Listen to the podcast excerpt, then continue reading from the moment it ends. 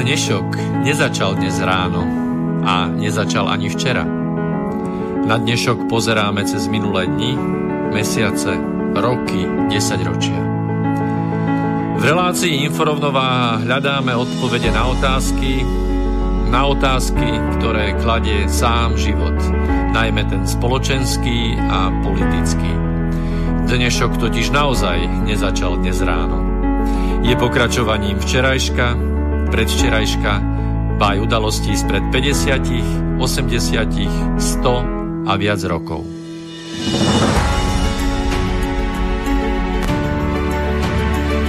Rovnováhu potrebujeme vždy, všetci a všade. Je preto veľmi podstatné, či sa k nej blížime, alebo sa od nej vzdialujeme. Všetko totiž súvisí so všetkým. Počúvate reláciu Inforovnováha.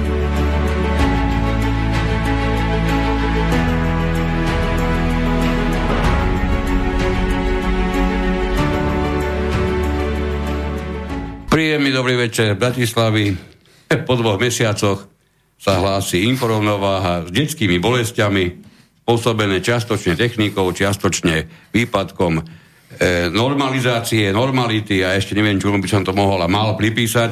V každom prípade nachádzame sa vo veľmi zaujímavom období a my sme veľmi radi, že aj vďaka vám, našim poslucháčom, sme opäť toho súčasťou. Po tom, čo sme si dali dvojmesačné voľno, viac menej dobrovoľne, nedobrovoľne, pretože sme z rôzov zistili na konci júna, že nám vôbec s kolegom Petrom Muknárom, ktorého si dovolím privítať, ahoj. Uh, ahojte všetci, ja si dovolím privítať môjho kolegu Miroslava Kantnera. my sme, teda, my sme teda na konci júna z Rózov zistili, že naše e, voľno, voľná, alebo voľn, naše voľná cez e, dovolenkové obdobie sa tak mimoriadne nešťastne e, križujú medzi sebou, že prakticky nedokážeme zmysluplne nájsť termín, kedy by sme mohli vôbec odvysielať čo len jedno vysielanie informovnováhy, takže sa týmto chceme naozaj pokorou a z úctou ospravedlniť všetkým tým, ktorí ste nám písali, nebolo vás málo. Prečo nevysielame, ak kto nás vypol, ak kto nám to zakázal vysielať a podobne. Nikto nás nezakázal, nikto nám to nevypol. Slobodný vysielač je stále ešte slobodný. Najkrajším dôkazom je toho aj to, že v tejto chvíli hovorím presne to, čo chcem. Asi chcel po, vlastne poboriť našich poslucháčov, že teda tak dobre sa máme, že celé, celé leto sme boli niekto vždy niekde a nemohli sme vysielať. Aj to si tak Áno, áno, ja som to no. vlastne povedal, tak si to povedal výrazne výstižnejšie, ako som to chcel povedať povedne ja. No proste nedostali sme sa tomu, aby sme to mohli zmysluplne pripraviť. O to väčšiu silu si, sme nabrali cez to leto, vnímali sme, samozrejme pozorovali sme, čo všetko nám tie dneška de, de, dneška, viac, viacero dneškov je vôbec asi, hej, čo nám tie dnešné dni priniesli a z čoho do všetkého vychádza a pochádza a nakoniec sme udreli s témou, ktorá si myslím, že je na tieto dni absolútne príznačná, výstižná.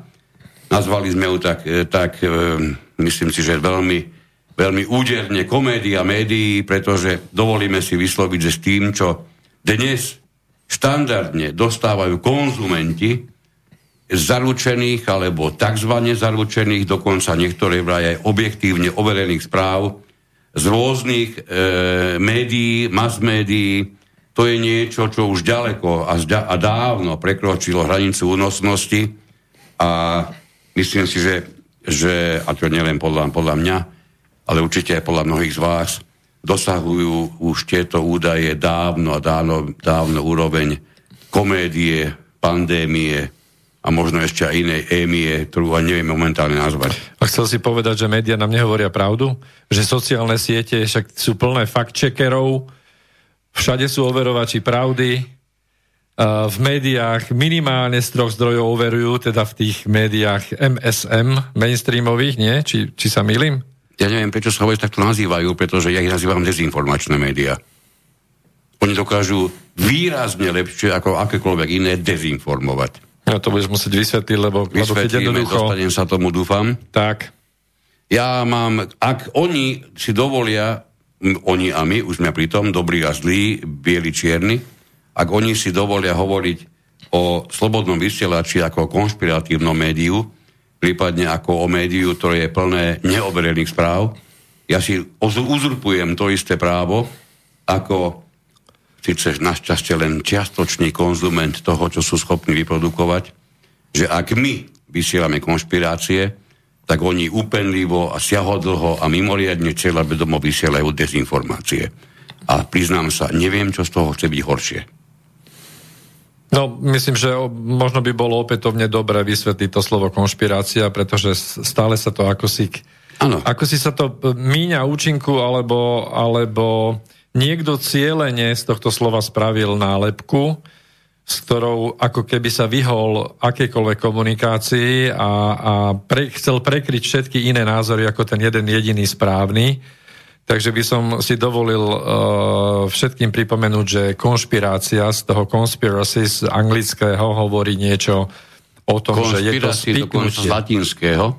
Že je to spiknutie dvoch alebo viacerých osôb proti niekomu v nejakej veci. Tak to, že že nejaká informácia sa zdá v nejakú chvíľu, že nie je, nie je pravdivá, alebo že sa zdá byť, byť nemožné, že by sa stala, a prejdú dva roky a ono zistíme, že, že reálne sa to stalo, tak toto, keď niekto pred tými dvomi rokmi nazýva konšpiráciou, tak niekde by si mal uh, trošku slovných cudzích slov pozrieť, alebo trošku sa spamätať, že o čom sa vlastne bavíme.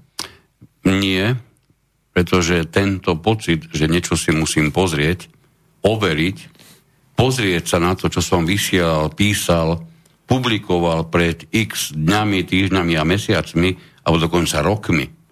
A prípadne si ten bordel po sebe pozametať s hlbokou, hlbokým predklonom a pokorou v hlase, v pere, priznať, že som písal správy, ktoré zďaleka neboli a ani nemohli byť overené, to je vlastné možno niekomu na svete, ale prosím vás, hoďte kameňom do toho redaktora, ktorý má toto vlastné na území Slovenska. To nie je súčasťou novinárskej etiky, toto, čo je, si povedal? To je čistá, to je, ten, to je esencia novinárskej etiky, akurát z toho je potom viditeľné, že tým, čo riadi naše novinárske, mnohé novinárske esa k tomu, čo píšu, tak to niečo bude, čo asi s novinárskou etikou veľmi nechodí spávať do jednej postele. Takže dneska budeme opäť zlí na tie médiá, hej? Áno, sme sa takto rozhodli. Tak, ako sú zlí oni na nás. A možno, možno e, táto téma pre mnohých z vás je prekvapivá, že prečo teda o médiách chceme hovoriť, aj keď my už sme vlastne o médiách svojho času e, reláciu mali, ale myslím, že je to teraz uh, opäť veľmi, veľmi aktuálne. A myslím si, že vlastne v kontexte všetkých závažných, v úvodzovkách závažných, lebo dnes ani neviete, čo je naozaj závažné a čo nie je, v rámci informácií, ktoré sa na nás valia z tých, z tých médií, hlavne hlavného prúdu, tak e, pokiaľ, pokiaľ naozaj máte tú chuť a čas, že si sadnete pred televíznu obrazovku a pozrite si, ako ja som to nedávno urobil, aj som spravil status na Facebooku k tomu, že si pustíte hlavné správy, myslím teraz hlavné správy večerné televízii, tých Markízy, Jojky a, a ja neviem, ešte si tam dáte treba z nejaké české Č24 a, a prípadne aj verejnoprávnu RTVS, tak zistíte, že vlastne absolútne všetko točia rovnako. Hej? Všetko to ide akoby cez kopírák a úplne sa vytratila akákoľvek e, diskusia v zmysle, že, že si pozveme k nejakej téme e, ľudí z viacerých strán, nebodaj z dvoch by, alebo viacerých. Ktorí by, nedaj Boh, rozšírili záber aj na tie nuancy, ktoré tá jedna neustále prizývaná strana ako si nemá vo svojom repertoári, čo by teda znamenalo, že v ľuďoch, ktorých smelo zrejme považujú za dávno spracovaných, vyvolajú pocit nevýdaný, nečakaný, neslýchaný a hlavne nechcený. To znamená, že by, nedaj Boh, začali tí ľudia uvažovať o tom, že popri neustále tlačených kaleráboch sa vyskytol iný druh zeleniny, ktorý núti premyšľať.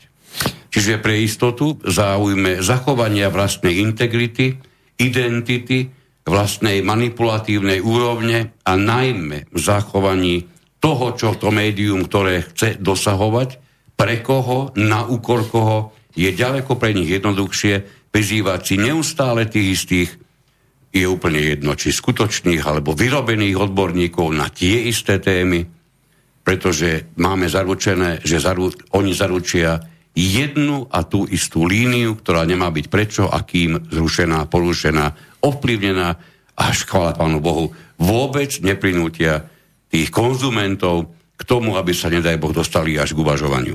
No ja sa teda uh, jedným slovom hneď pýtam na to, že či má nejaký prínos taká diskusia v týchto televíziách alebo v médiách vôbec, že tam nezaznie žiadna protistrana. Pretože pokiaľ sa tu bavíme treba o e, koronavírusovej kríze, tak pokiaľ viem, teda aspoň nám to tvrdia, aj keď máme aj iné informácie, je to nová vec. Hej? Čiže keď príjmeme tú informáciu, že je to nová vec, nemali by sme vyvolať a vytvoriť nejakú celospoločenskú di- diskusiu o tom, že aké to môže mať dopady?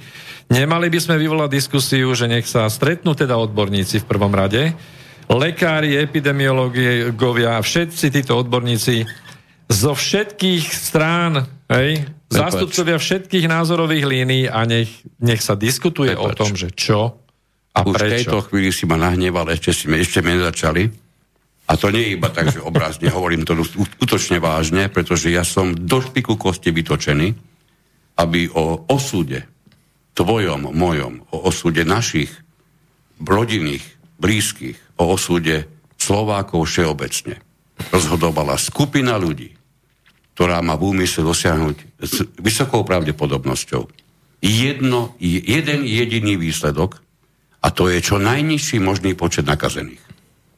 Pritom ja nech, nechápem, ale neviem, našťastie, čo sa vôbec chápe ako nakazený, na základe ktorých testov. Blízka minulosť, nie tak dávno, dva týždne náspäť nám ukazuje, že je veľmi ľahko dosiahnutelný človek, ktorý je o druhej pozitívny, o pol štvrtej negatívny a to len preto, aby o 8 bol znovu pozitívny a o pol 9 negatívny. Čiže ja neviem, či tento človek sa počítal dvakrát ako pozitívny, bez ohľadu na to, že končil ako negatívny. Aspoň trikrát.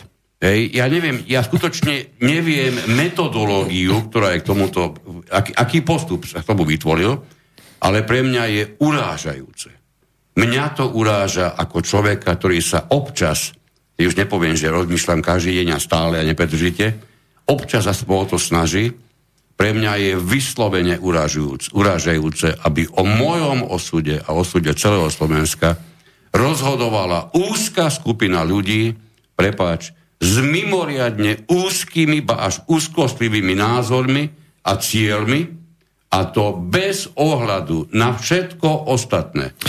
Ak by sme sa bavili o niečom, čo má skutočne výsledky pandémie, počujeme dobre, výsledky pandémie. To si dáme čísla. To znamená, počet skutočne nakazených je nezaujímavý. Mňa zaujíma počet tých, ktorí sú chorí. No ale ty si, ty si nepostrel, lebo k tým číslam prídeme. Čiže títo ľudkovia pri akejkoľvek dobrej či nedobrej snahe, úmysle, je mi jedno čím, kým, ako motivovaní, poháňaní, je mi to ukradnuté. Pre mňa je urážajúce pre všetkých ostatných expertov, či už z oblasti práva, z oblasti ekonomie, z oblasti iných dôležitých ľudských odvetví pre naše ďalšie životy. Je neuveriteľné, aby jeden jediný aspekt bol nad všetky ostatné.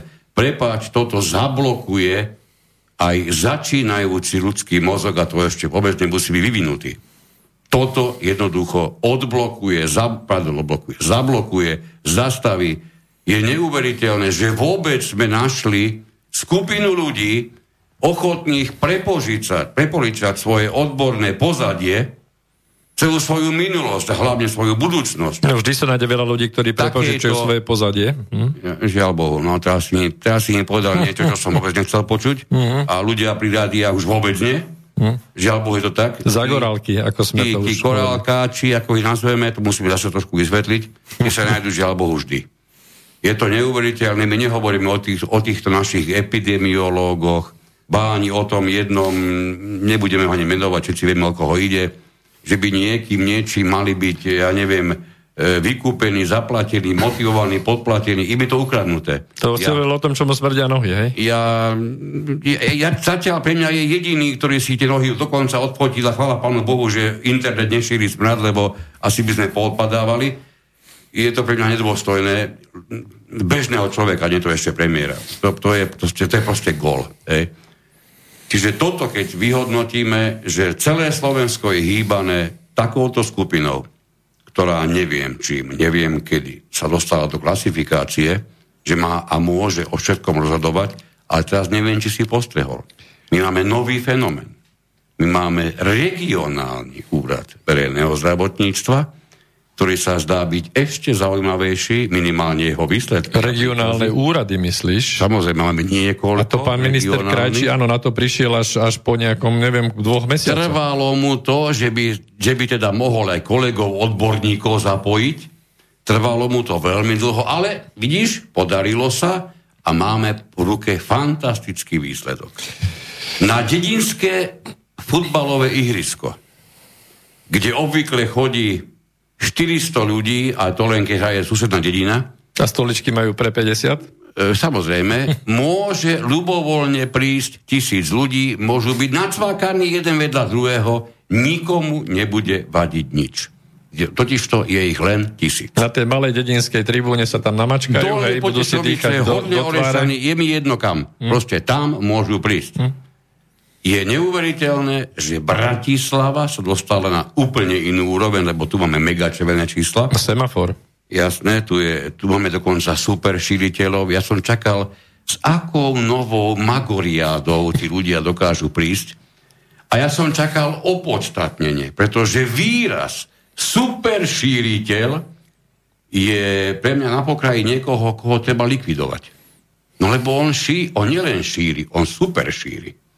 Čiže my máme v Bratislave hyper, super šíriteľov, mega, duper odborníkov na takéto veci.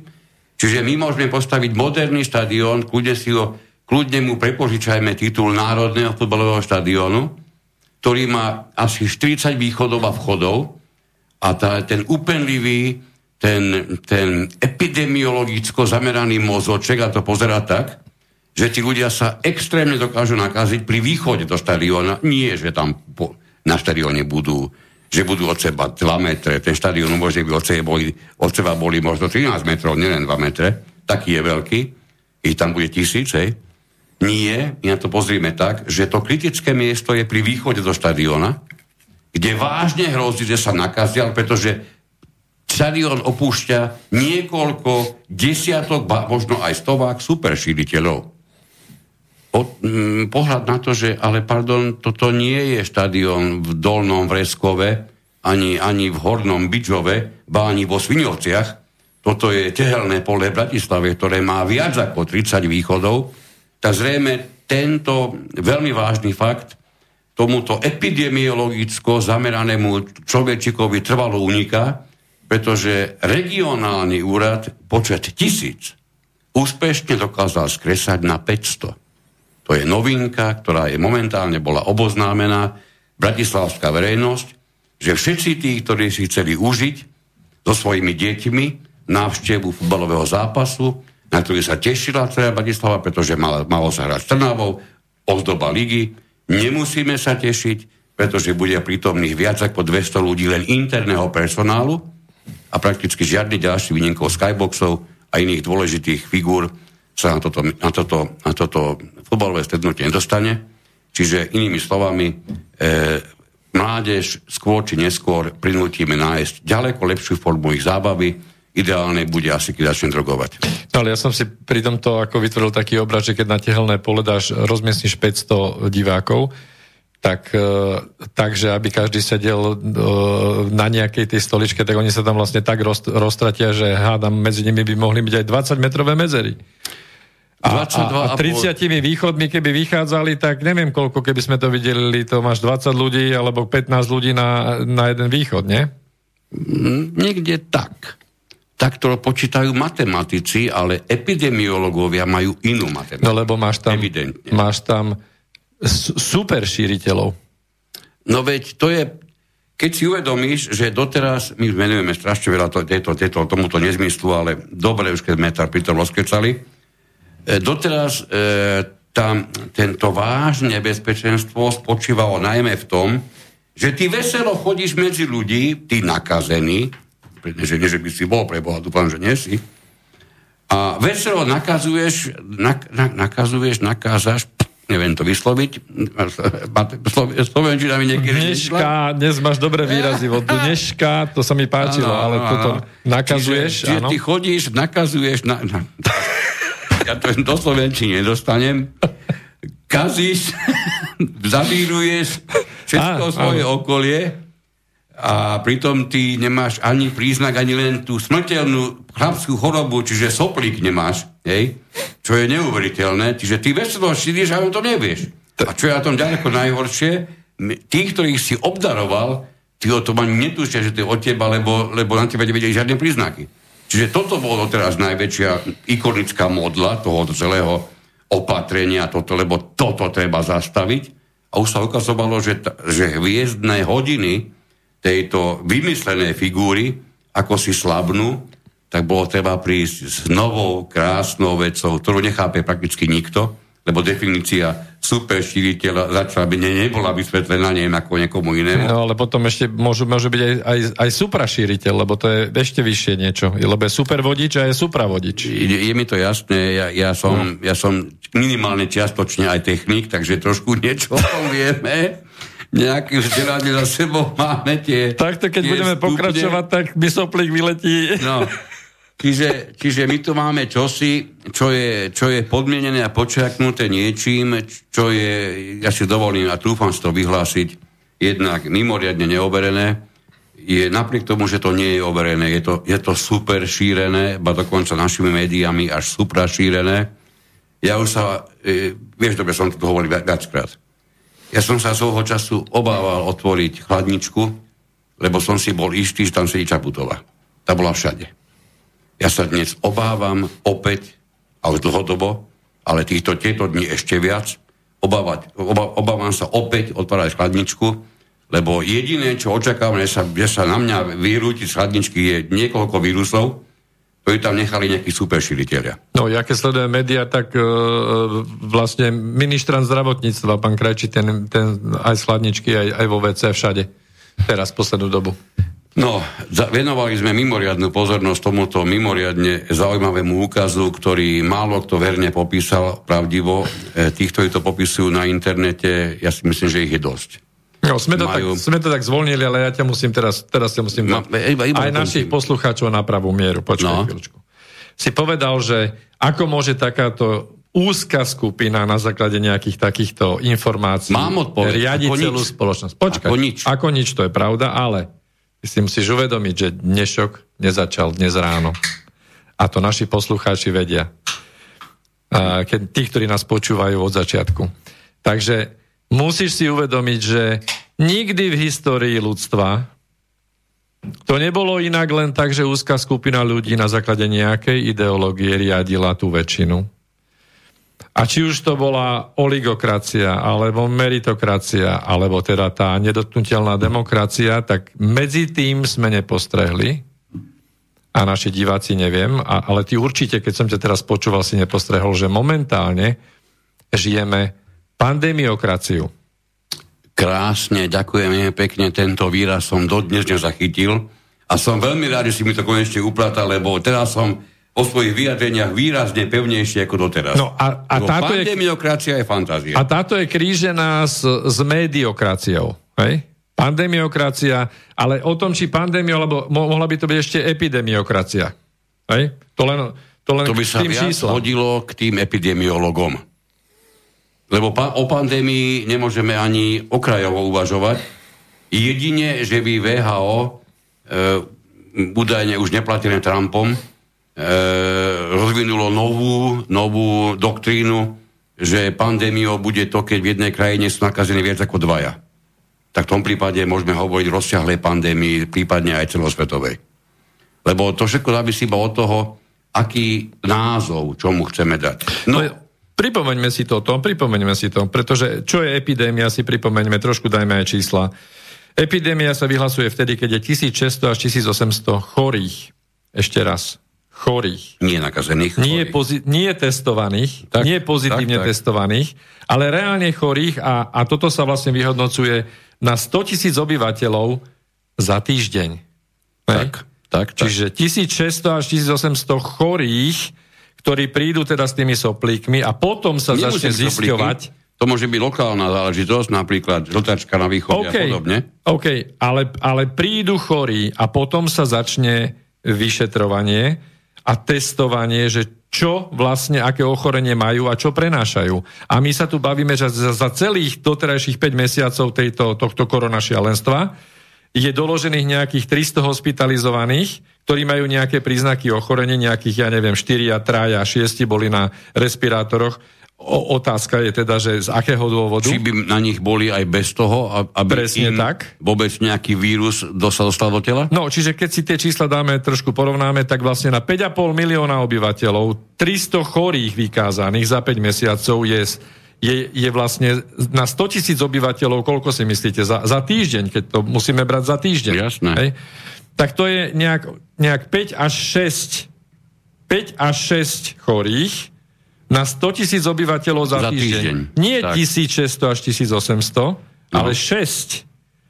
Takže prečo tu je epidemiokracia? Ako je možné, že má niekto nevolený E, vlastne nekontrolovanú moc a, a premiér tejto krajiny sa stiahne a povie, že vlastne tam sú odborníci a on iba na tlačovke e, urobí hovorcu e, to, tomuto Mandelinkovému združeniu pandemickému z jeho výstupov. Je, si myslím, že hovoríš o jeho výstupoch, lebo jeho výstupov, dobre, nehovoríme o jeho výstupoch. Hovoríme, mohli.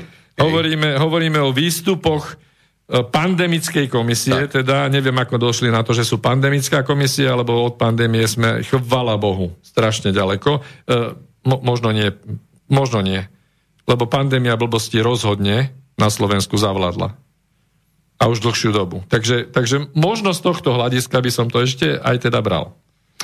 Dobre. E, dnešok chceme venovať tomu, aký majú vplyv médiá, prečo majú ten vplyv opäť stále ako pri všetkom ostatnom, aj pri tomto možno ešte viac platí, že vplyv médií nezačal ani dnes ráno, ani včera.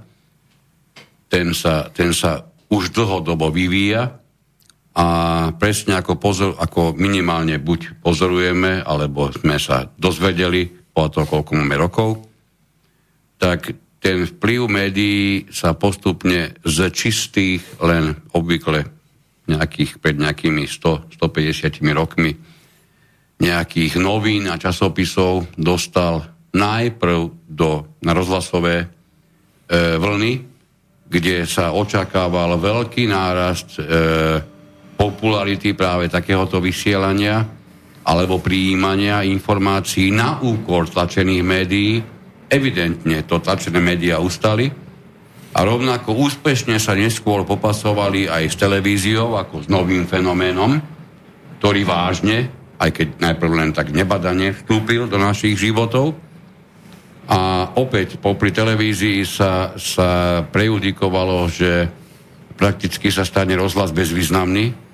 Na to sa mnohí, mnohí štandardní poslucháči aj nášho rádia na týmto sa určite pousmejú pretože rádia všeobecne neprestali vysielať, vysielajú dodnes a konec koncov napríklad tým volantom si ešte stále nevieme predstaviť, že sme pozerali bežne Superstar, vysielanú verejnoprávnou televíziou ako ozdoba verejnoprávnosti. Čiže to si zatiaľ nevieme stále ešte predstaviť, čiže inak povedané tie médiá všetky si svoje miesta nakoniec nájdu. Aká je obluba alebo aká je sledovanosť toho, ktorého je otázka možno aj, aj istým spôsobom vývojová. My dávno vieme, že na Slovensku je množstvo médií, najmä tých tlačených, ktoré z hľadiska svojho vlastného prežitia už tu dávno nemali byť a existujú len a len vďaka tomu, že sú vhodne, vhodným spôsobom pre nich, vhodným spôsobom finančne dotovaní, pretože štandardná predajnosť a vôbec záujem o tieto médiá ani zďaleka nedosahuje úroveň, aby sa tieto médiá dokázali finančne udržať na trhu, keďže hovoríme stále ešte o trhovom prostredí. A aj to, že tie médiá sú tu dodnes, nasvedčuje tomu, že to, to prostredie je len želanie, aby bolo trhové, pretože ani zďaleka trhové ešte stále nie no, to je. som chcel sa do toho a pustiť. všetko nasvedčuje tomu, že dlhodobo ani nebude. A nebude dovtedy, kým sa budú na Slovensku dostávať rôzne peniaze rôznymi spôsobmi, napríklad aj takými, ako to som nemohol povedať, alebo ne, nepovedať, alebo nezachytiť, že slovenská vláda ide vyčeniť peniaze na podporu Bieloruska, čo je pre mňa už asi naozajstný vrchol absurdity, pretože to znamená pre mňa, keď ja, my dneska sa pokúsime určite viaceré veci a viaceré vyjadrenia pretlmočiť do Slovenčiny, presne ako si naše obľúbené um, učiteľky Slovenčiny v minulosti dokázali nás učiť čo myslel ten, ktorý básnik tým, čo napísal. Ja neviem, či s nimi, s tými básnikmi všetkými žili, alebo odkiaľ majú tie myšlienky, že vedeli, čo chcel povedať. Čiže mm, takmer nikto sme to nemali radi. Ja sa priznám za seba, že ja som to priam nenávidel. A vždy som sa predtým zastavoval, ako môže si niekto osobiť ten, tú, tú drzosť vôbec, že si, si, mys, že si myslí, že je oprávnený na to, aby nielenže vysvetloval, ale vyučoval iných, čo ten, ktorý e, myslel tým, čo napísal, prípadne čo niekde urobil. Hej? No. E, čiže my tu, máme, my tu máme vážny fenomén, ktorý sem vstupuje a keď berieme do úvahy, že Slovensko ide poslať peniaze na, na, do Bieloruska, pre mňa je to nič iné, je to mimoriadne čitateľné. E, je, to, je to pokus o to, aby sa Slovensko staralo do vecí, ktorých ho nič nie je. Staralo do vecí Bieloruska. Bielorusko je samostatná krajina, opravom, ak sa mýlim. Neviem nič o tom, že by Bielorusko malo niekde, niekde nakodované, že to je krajina, ktorá je závislá od zahraničného vplyvu.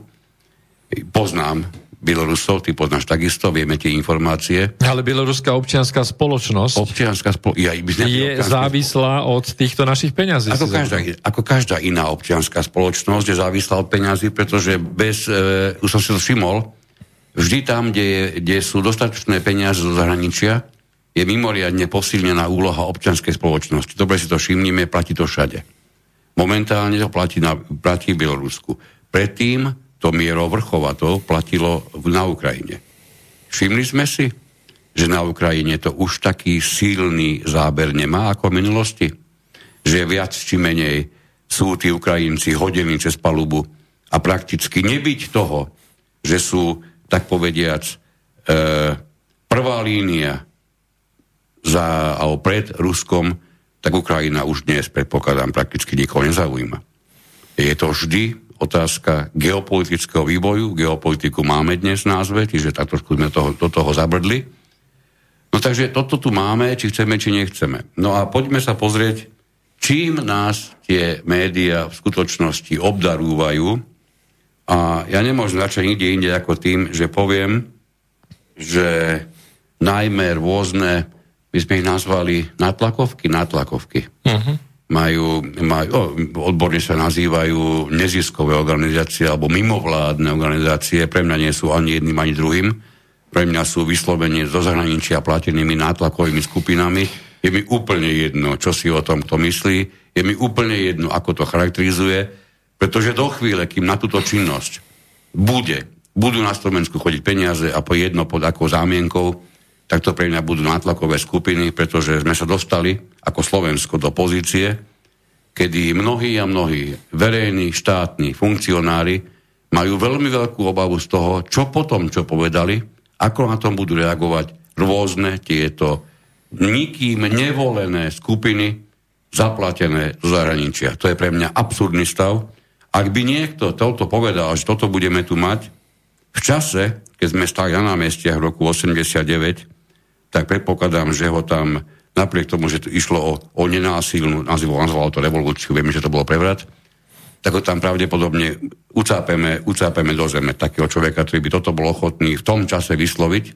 A to hovorí napriek tomu, že nič nebolo jasnejšie už vtedy, ako práve toto. Pretože no, ale... samotný rok 89 by sa bez tých peniazí do zahraničia v žiadnom prípade neudiala. Ja by som sa k tomu pridal, že vlastne nie sú ani tak mimovládne a, neziskové, ako skôr vládne a, a nátlakové, pretože e, Všetky vlády do radu jednoducho im venujú peniaze. E, opäť hovoríme o našich peniazoch, hovorí, hovorí, hovorí to o tvojich a mojich peniazoch, hovoríme tu o peniazoch našich poslucháčov. Čiže A ešte aj v kontexte toho, že keď, keď sme v minulosti hovorili, že dostávajú nejaké peniaze zo, zo zahraničia, tak to bola konšpirácia. Keď sme v minulosti hovorili, že predsa sú financované tie mimovládky aj z vládnych peňazí, z rôznych rezortov, z rôznych ministerstiev, tak tiež sa to zakrývalo v rôznych výročných správach a podobne.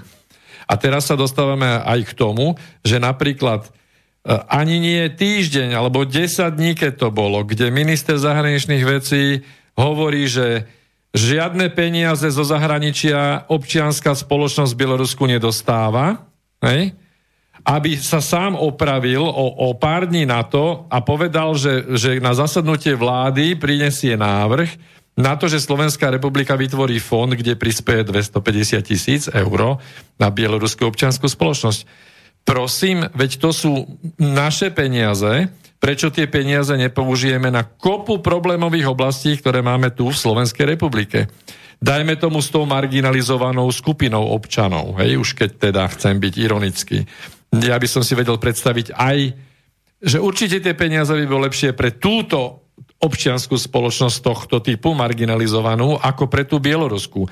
Bielorusko relatívne v rámci toho všetkého rozpočtu, v rámci toho, ako fungovalo posledné roky, v rámci toho, aké tam majú Bielorusi uh, priemerné výplaty, kde ja viem, že všetci, všetky slniečka povedia, že, že 359 eur je priemerná mzda v Bielorusku. No, je to pravda. Až na to, že musíte si to porovnať, aké sú ceny za bývanie, musíte si porovnať, aké sú ceny za, za benzín, za, za naftu, uh, čo všetko štát hradí, čo všetko je zadarmo a potom vám z toho vyjde, že životná úroveň v tom Bielorusku je minimálne taká, ak nie lepšia ako u nás. Nehovoríme o bratislavskej populácii, ale o všeobecne priemernej populácii slovenskej. To znamená, že opäť média týmto jednostranným masírovaním v zásade vytvárajú podhubie na to, aby mohli oprávnene fungovať tieto mimovládne organizácie, lebo im čistia pôdu, čistia im plochu, vytvárajú im nejaké uh, nechcem povedať, že alibi vytvárajú im vlastne priestor, predstavujú ich ako tých, ktorí sa obetujú, ktorí tam charitatívne fungujú, ktorí, ktorí jednoducho vytvárajú nejaké hodnoty a pomáhajú. Môžem to povedať expresívne. Povedz. Tláčajú im punc e, dôležitosti. A, a nezišnosti. Samozrejme. No. No, e, všetky tieto, tieto e, tebo aj mnou spomínané skupiny majú jedno a to isté spoločné. A všimnime si to.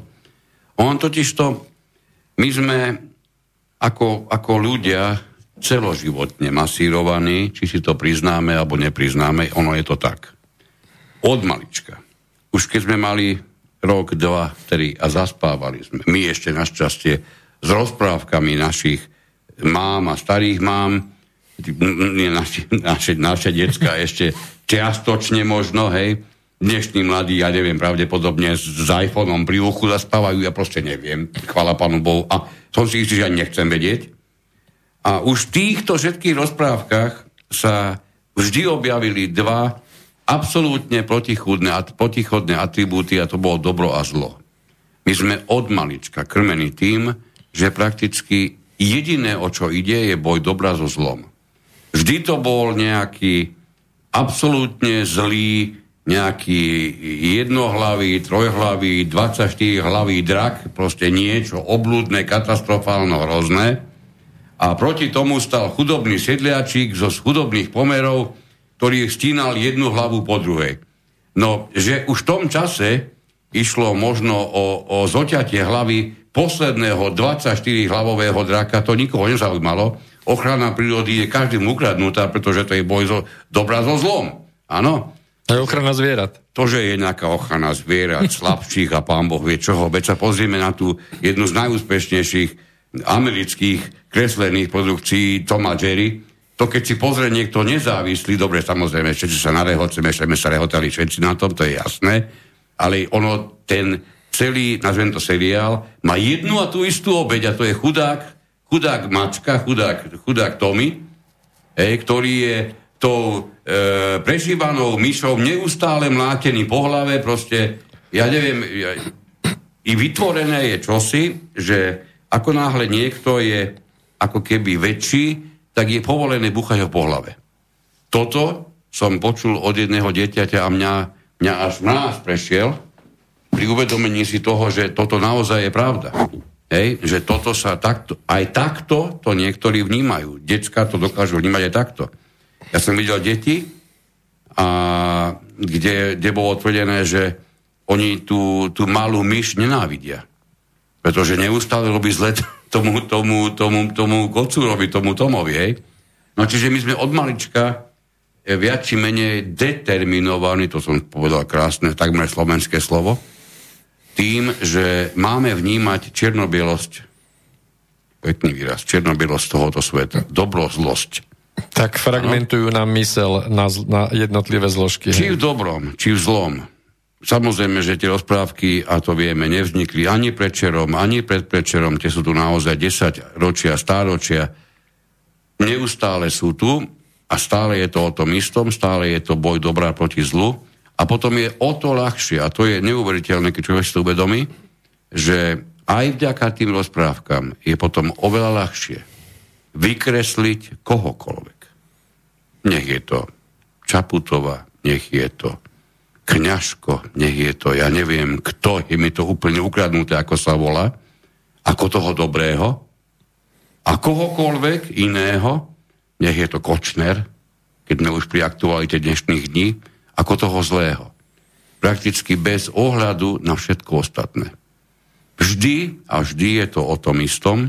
Je potrebné určiť niekoho, kto je zlý, pretože popri tom, že som určil niekoho, kto je zlý, e, so svetelnou rýchlosťou som zároveň určil toho, kto je dobrý.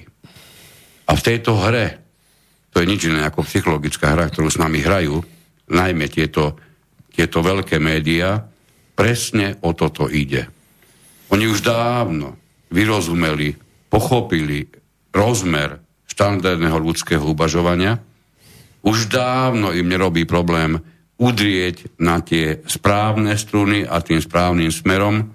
A ja si myslím, že jedným, jedným z najkrajších výsledkov, najrukolapnejších z tých posledných dní je práve rozsudok e, vo, vo, v prípade prípade e, zavraždeného novinára a jeho, jeho milenky, niekto hovorí snúbenice, ja som žiadny snúbny proste nevidel, nemôžem tvrdiť, hej, pretože nie, nie, ja, ja hovorím o vražde archeologičky a, a jej Áno, tak by to bolo správne hovorené, aj tak, aj tak som to počul, túto variantu, že tam mm, tie snahy Kuciakové boli, boli podružné alebo nepodstatné popri, popri archeologických cieľoch tejto, tejto slečny, ťažko dnes hovoriť, nech je medzi ľahká, samozrejme v každom prípade akúkoľvek vraždu je potrebné odsúdiť a vraždu dvoch ľudí, mladých ľudí o to viac.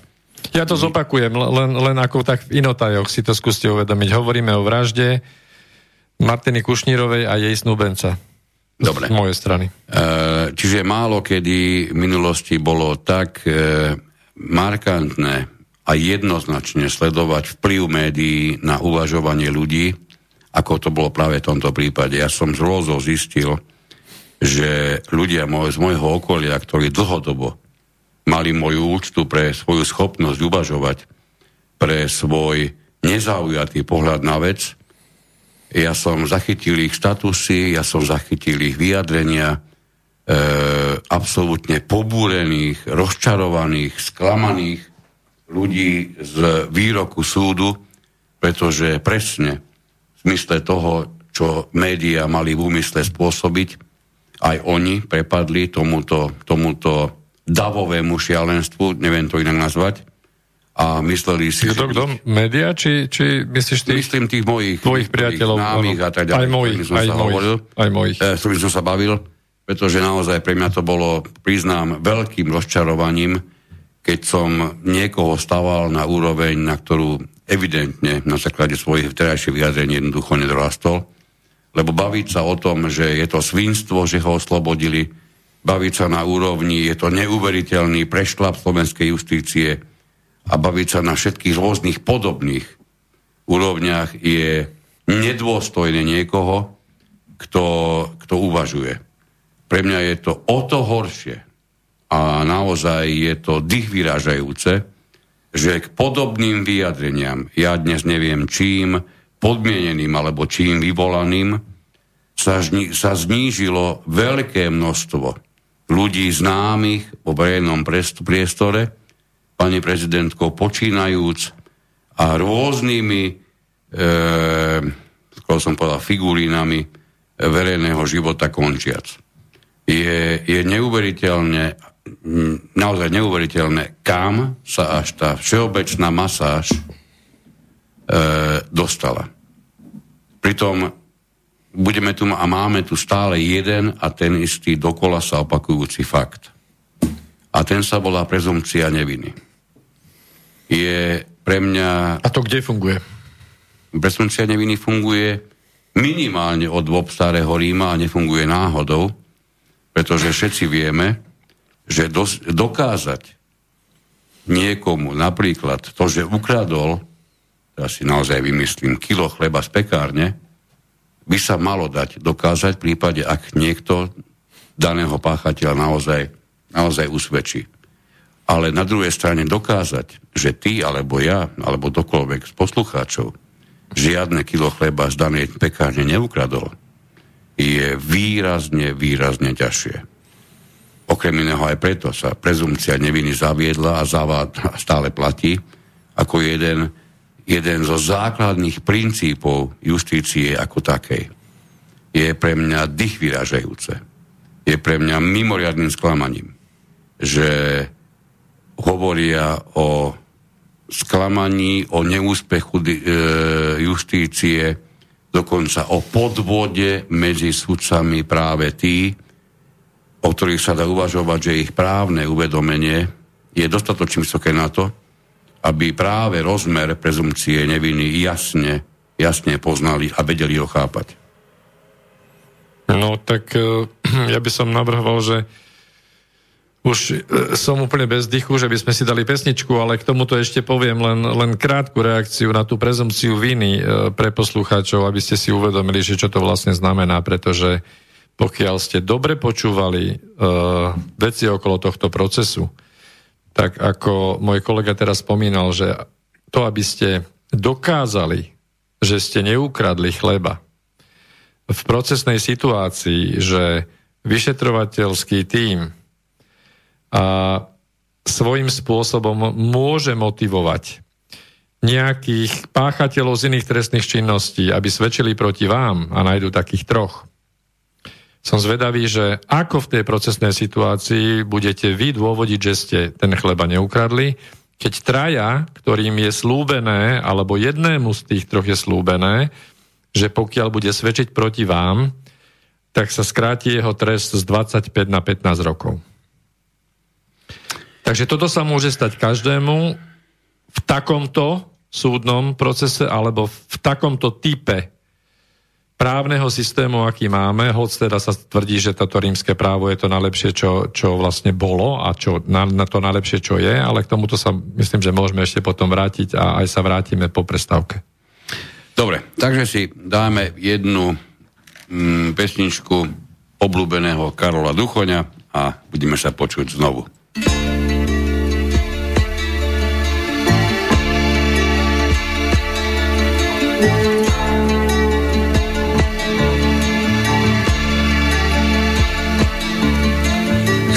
Priamo tam, kde smúto krásnych divčatá. Odviel z tváre smiech, myslí si, že už všetko smie. Skúša z prvých strát a skúša z náhlych sklamaní.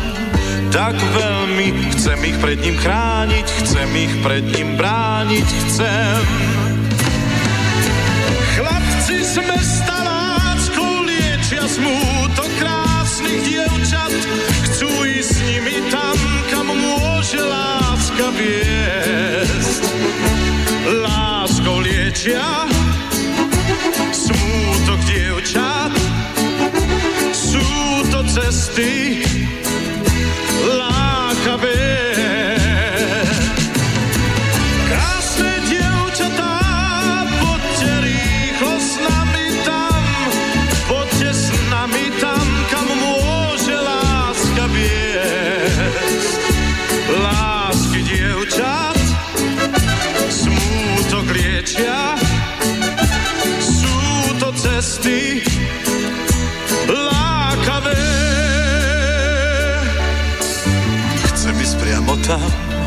Kde to krásnym dievčatám. Odvial z tváre smiech, myslí si, že už všetko smie. Skúša z prvých strát a skúša z náhlych sklamaní. Tak veľmi chcem ich pred ním chrániť, chcem ich pred ním brániť, chcem.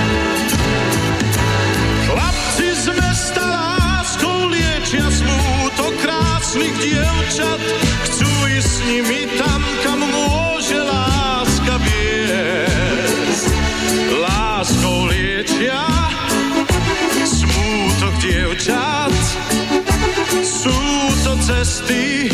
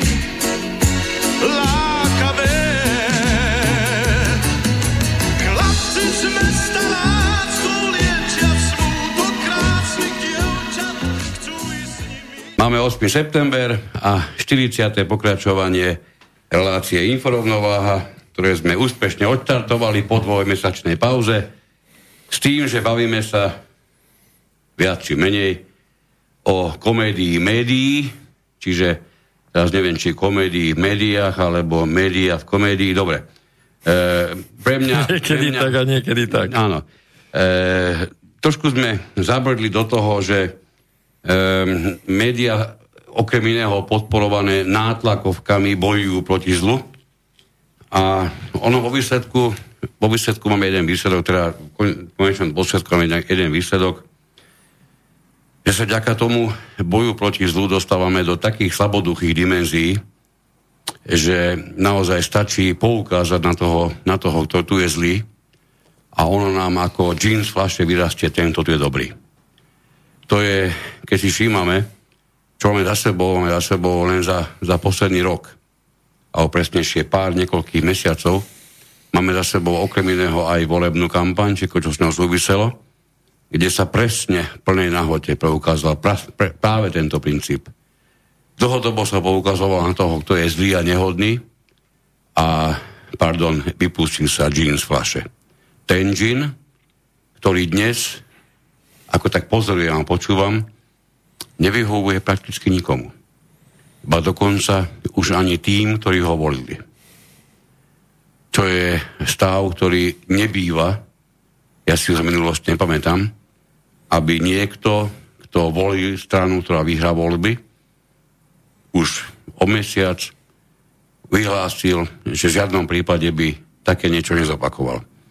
Čiže aj vďaka médiám, ktoré vytvorili ten signifikantný boj dobra proti zlu, tu máme výsledok, s ktorým takmer nikto spokojný nie je, čo je fenomén doby. A e, je neuveriteľné, že tým konzumentom, ktorými sme my všetci, tá až infantilná retorika neprekáža, že im neprekáža to, ako, ako je zjednodušujúca, ako je detinská. To je fakt neuveriteľné. No, ja by som ti trošku protirečil, lebo ja som z, z nás dvoch jeden z tých, ktorý teda je v tej prvej línii teda toho boja a snažím sa nasávať informácie aj teda z tej médií, z tých médií, z tej strany, o ktorej sa teraz tu snažíme hovoriť, to znamená treba z Enko alebo Smečko, aby som teda nevypadol z, z kondície uh, mojej mysle, hej, ktorá to musí nejako spracovávať a z toho mi vychádza iba jediné, že uh, nie, že by nevadil. Uh, uh, tento Jean, Jean menom Matovič vadí všetkým v médiách. Akože sekajú do ňoho tými šablami nad, ako je jeden z tých 24 hlav teda toho draka, ale aspoň sa teda tak tvária, ale, ale je to také je to také novinársky ľahké, akože aby, aby bol on v strehu, ale v zásade, v zásade vážne veci, nejaké vážnejšie kauzy, ktoré by sa dali vyťahnuť, tak toho sa to nejak nedotýka. Takže oni idú tak ľahko po povrchu, e, oni, oni tam totiž to si mali určite predstavu niekoho iného. Hej? Takže toto nie je celkom ideálna e, teraz partia, ktorá sa tu hrá pre, pre tieto médiá, ale je určite lepšie ako, ako to, do čoho rúbali všetci, do toho veľkého Ficodraka. Áno. Hej, takže toho sme, toho sme dali na lopatky. Aj teda dnes už e, v odraze toho rozsudku e, tejto vraždy archeologičky a, jej, jej snúbenca, sme vlastne došli k tomu, že, že nie sú tam tie všetky informácie ohľadom tých spontánnych protestov e, e, za to, aké Slovensko?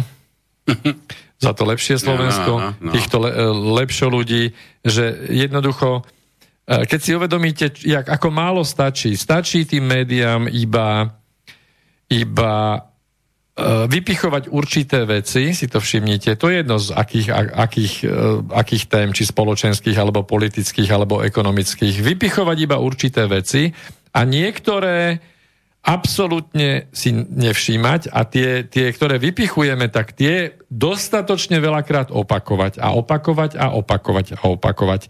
A keď zo všetkých unizonomédií prichádzajú tieto selektívno vybrané, selektívne vybrané informácie, ne, neskonale dokonale opakované, hej, s tým, že ešte sa tam predkladajú e, názory, hej, nie je to iba o informácii, je to rovno o názore, čo si o tom máme myslieť, dostaneme taký žvanec, taký predžutý, hej, mainstreamovo predžutý žvanec a vlastne týmto pádom väčšina ľudí to má vystaráno. Otvorím si smečko a viem, o čom je tento svet. Čo hovorí ten pomyselný novinársky etický kódex? Oj, oj, oj, oj. Už možno vo svojich počiatočných bodoch.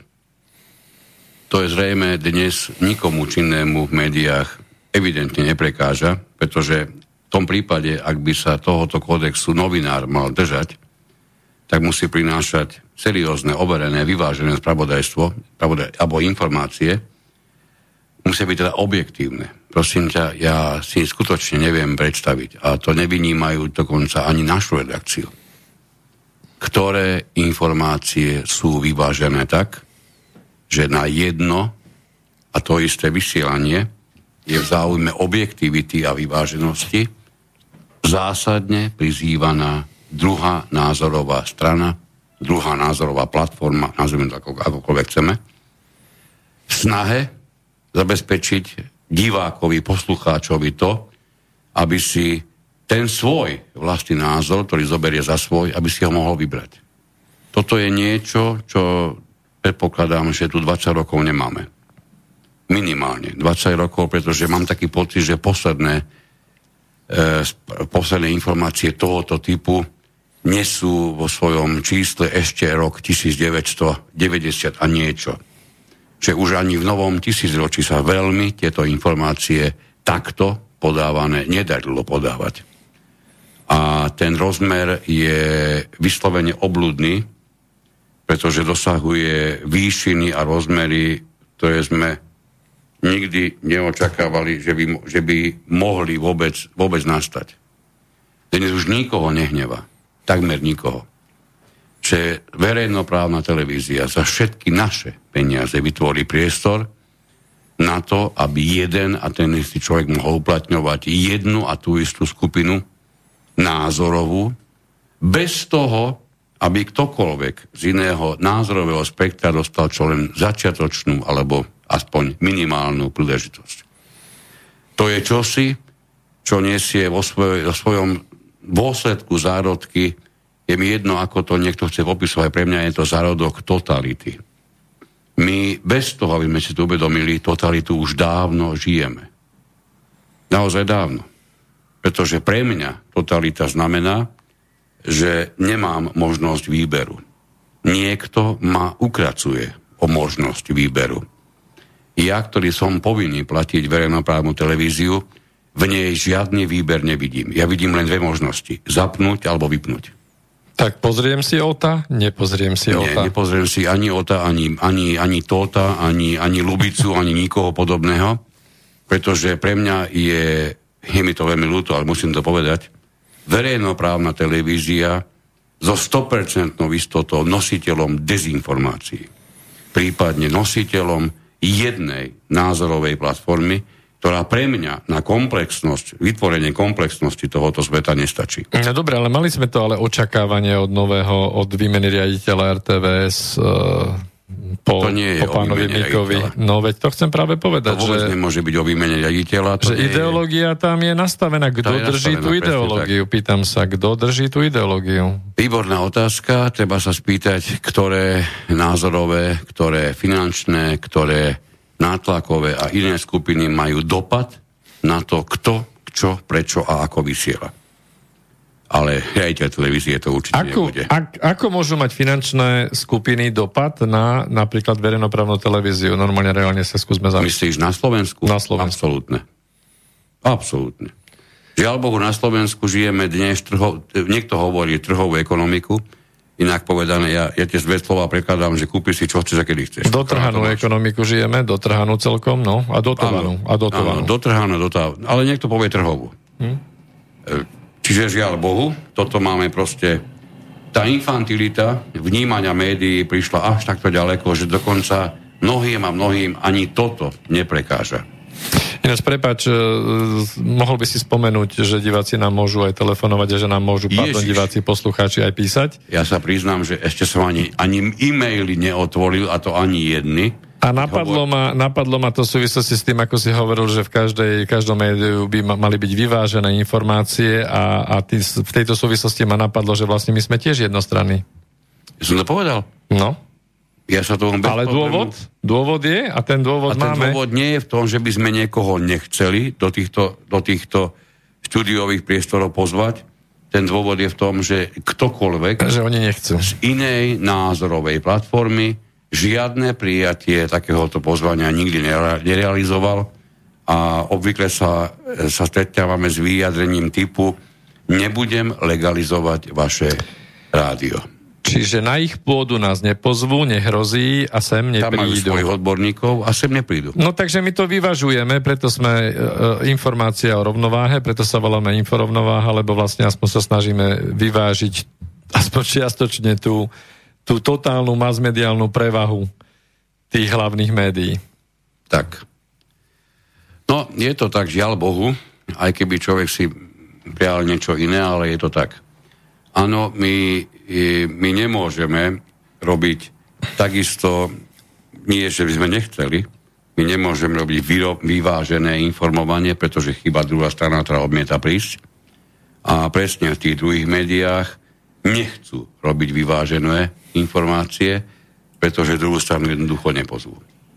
Dobre, a... si tu spomenul ešte nejaký, že až mi zabehlo, že e, etický, že že etický kódex, ako, že no, novinársky etický kódex. Ja mám pocit, že áno, čestým novinárom v minulosti, to boli tí, tí, tí prví, tí, ktorí razili vlastne v tejto profesii a, a mali tú svoju česť a hrdosť a byť novinárom niečo, niečo bolo. Dnes mám pocit, že oni držia nejakú, nejakú etiku, ale určite teda nie novinársku. Ja si myslím, mne sa zdá, že oni držia nejakú etiku tajných služieb skôr, alebo etiku agenta mnohí. Ja to vidím tak, že veľkým problémom je, je dnešných, a neba v dnešných, tým myslím samozrejme aj predčerom, aj pred, aj pred predčerom, aj pred rokom, jeden a ten moment a to je ten, ako zabezpečiť um, napriek tomu, že niečo ako redakcia, redaktor a podobne považujem za správne a pravdivé, ako popri tomto zabezpečiť objektivitu informáciu, vyvážené, vyvážené informovanie a bez toho, aby som to svoje fandovstvo opúšťal. To je, to je proste problém, ktorý by som povedal, že dnes dosahuje až etické rozmery. My našťastie nie sme v pozícii, že naše rádio bude platené z verejnoprávnych zdrojov, teda z verejných zdrojov, pretože nás platia len tí, ktorí nás chcú počúvať. Ehm, úplne iný prípad je napríklad práve rozhlasov televízie Slovenska, ktorý je platený z verejných zdrojov. Bez ohľadu na to, či niekto s tými informáciami súhlasú, či súhlasí, či ich počúva, bez ohľadu na to, či ktokoľvek z nás môže akýmkoľvek zmysluplným spôsobom do toho zasiahnuť. Jediné, čo nám zostáva, je vypnúť to, nepozerať to, ak s tým nesúhlasíme. Čiže to je vážny etický rozmer problému. Dobre, e, máme teda... Ja by som sa určite ešte, ale v každom prípade chcel vrátiť e, k dvom veľmi vážnym pojmom, ktoré si, ktoré si voľne medzi sebou zamieňame. Keby si dostal otázku, prosím ťa, kvôli čomu sa ministerstvo, ktoré má, tak povediať, v svojom portfóliu justíciu, kvôli čomu sa toto ministerstvo nazýva Ministerstvo spravodlivosti? Vedeli by sme na to odpovedať? No, o tom sme sa už veľa, veľakrát bavili. To je presne tá istá otázka, že prečo sa ministerstvo zdravotníctva volá zdravotníctva, keď, keď vlastne ide o, choro, o choroby, e, nejde o zdravie. Čiže to máme podobný oxymoron a ministerstvo spravodlivosti no má samozrejme navodiť dojem, že ide o rezort, v ktorom, v ktorom nám všetkým ide voleným zástupcom, ktorého my si zvolíme, že mu ide o našu spravodlivosť. Len doplním jedno telefónne číslo, keď niekto naozaj bude sa chcieť naše debaty zúčastniť, nech tak urobí kedykoľvek. Budeme radi.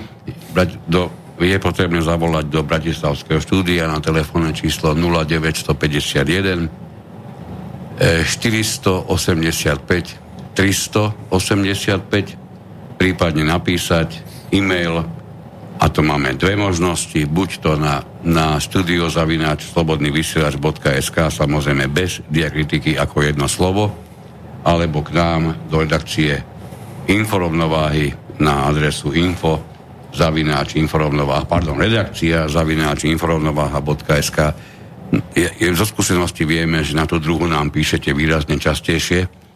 Okrem iného aj preto, a to sme na to viackrát v našom vysielaní upozorňovali, že tieto maily, ktoré k nám prídu do redakcie, my uchovávame, my sa nimi riadíme. E, okrem iného aj, aj témy, ktoré nám posielate, mnohokrát uplatníme vo svojom vysielaní to, keď niečo poslete na slobodný vysielač, vidíme to tu pred sebou, ale e, postupne už, už zajtra to bude prekryté desiatkami a stovkami iných mailov a už sa tomu naozaj nikto nikdy nedostane. Čiže to sú možnosti pre vás. Telefón som povedal. Aha, máme nejaký telefonátik. E, musíme sluchatka. Dobrý večer, prajem. Dobrý večer, prajem. E, vážení páni, ja som sa k vám dostala až neskôr. Ale ako človek, ktorý pôsobil v novinách, si dovolím povedať malú poznámku na to, čo je etika novinára. Ja som to niekde aj na snime syndikátu novinárov proklamovala, pretože mnohí kolegovia si ju vysvetlovali inak a ja to si dovolím povedať stručne. Etika novinára siaha po dvere šéf-redaktora, ergo majiteľa daného média. Nemám k tomu čo ďalej dodať, ale ak by ste chceli niekedy trošku ešte k tej vyváženosti a dovolím si povedať, že teda v rámci mojej praxe a to už pri prevrate respektíve po prevrate v médiách, tak by som si vám niekedy možno dovolila povedať viac e, informácií pre tých mladých. Pretože tí mladí, verím, že sú aj vaši poslucháči, tak ako ja z tej staršej generácie, nemajú prehľad o tom, čo je to verejnoprávna televízia, čo by mala byť verejnoprávna televízia. A doplním to len tým, že keďže pôsobím v ochrane spotrebiteľa práve považujem verejnú programovú službu za službu spotrebiteľovi, tak sme sa nadreli, aby sme trošku, aspoň trošku, keď mám tak povedať, no, zdisciplinovali. To je trošku slovo dobytky, takže nazvite si to nejako inak. Ex riaditeľov tejto inštitúcie a môžem si dovoliť povedať, že je to nepriestrelné, nepriechodné, aj keby sme obkolesili slovenský, teda čo to teraz je RTVS, tú pyramídu, nezmôžeme si nič. Je to tristné, lebo ide o naše peniaze. Nechcem vyrušovať váš dialog. Veľmi dobre sa počúva a myslím, že dáva veľa informácií iných, iným. A ja len toľko nechám vám na seba kontakt a keď niekedy budete chcieť túto tému ešte rozvinúť, tak si vám z vlastnej skúsenosti dovolím povedať a veľmi nebojacne to, čo sa vlastne skrýva za verejnoprávnou televíziou. Ďakujem veľmi pekne a teším sa ešte na ďalšie pokračovania informovnováhy. Ďakujem pekne aj my. Teraz ste e, aj, aj keď asi nechtiac, zabrdli do mimoriadne dôležitej časti už nie novinárskej etiky, ale novinárskej práce a to je nebojacnosť. A ja mám za sebou roky a roky médií, médií, médií musím iba v jednom, pretože som robil televízii a, a viem a videl som kolegov, ktorí boli dostatočne nebojacní a zároveň som videl plejadu tých, ktorí presne ako tí dnešní, nech mi je to odpustené moje tvrdenie, e, sú príliš použijem taký expresívny výraz, pokakaní na to, aby si vytvorili vlastný názor, lepšie, ešte povedali, oni ho aj majú, akurát, že im chýba odvaha k tomu, aby ho aj niekde uverejnili, napísali a podobne. Tomuto urobím taký malý úlet na chvíľu, taký malý úlet do toho, ako ľudský mozog vôbec rozmýšľa, ako pracuje s, s informáciami ako takými, to znamená aj s tými informáciami, ktoré sa k nám dostávajú z médií, vďaka ktorým si vytvárame nejaký názor, nejaké presvedčenie, za ktoré e, dokážeme dokonca takmer položiť život, minimálne v súboji s inými, ktorí majú úplne iný názor.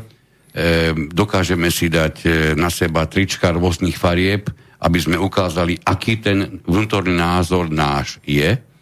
A máme obrovský problém s tými, ktorí na sebe majú trošku iné, iné farby, iných tričiek. Ja by som len chcel, lebo ma napadlo v súvislosti s tým, čo naša posluchačka mm, poznamenala ohľadom tej etiky, ma napadla taká matematická definícia tej etiky novinára, že, že etika novinára je nepriamo úmerná výške hypotéky.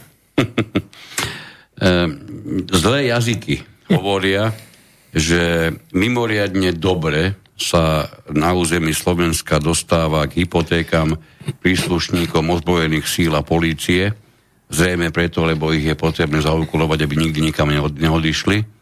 A iné, alebo takmer tie isté zlé jazyky hovoria, že pomerne dobre na tom sú práve aj, aj mnohí zamestnanci rôznych, rôznych médií, čo pre mňa je teda stav vrcholnej, vrcholnej núdze v samotnej morálke ako takej. No dobre.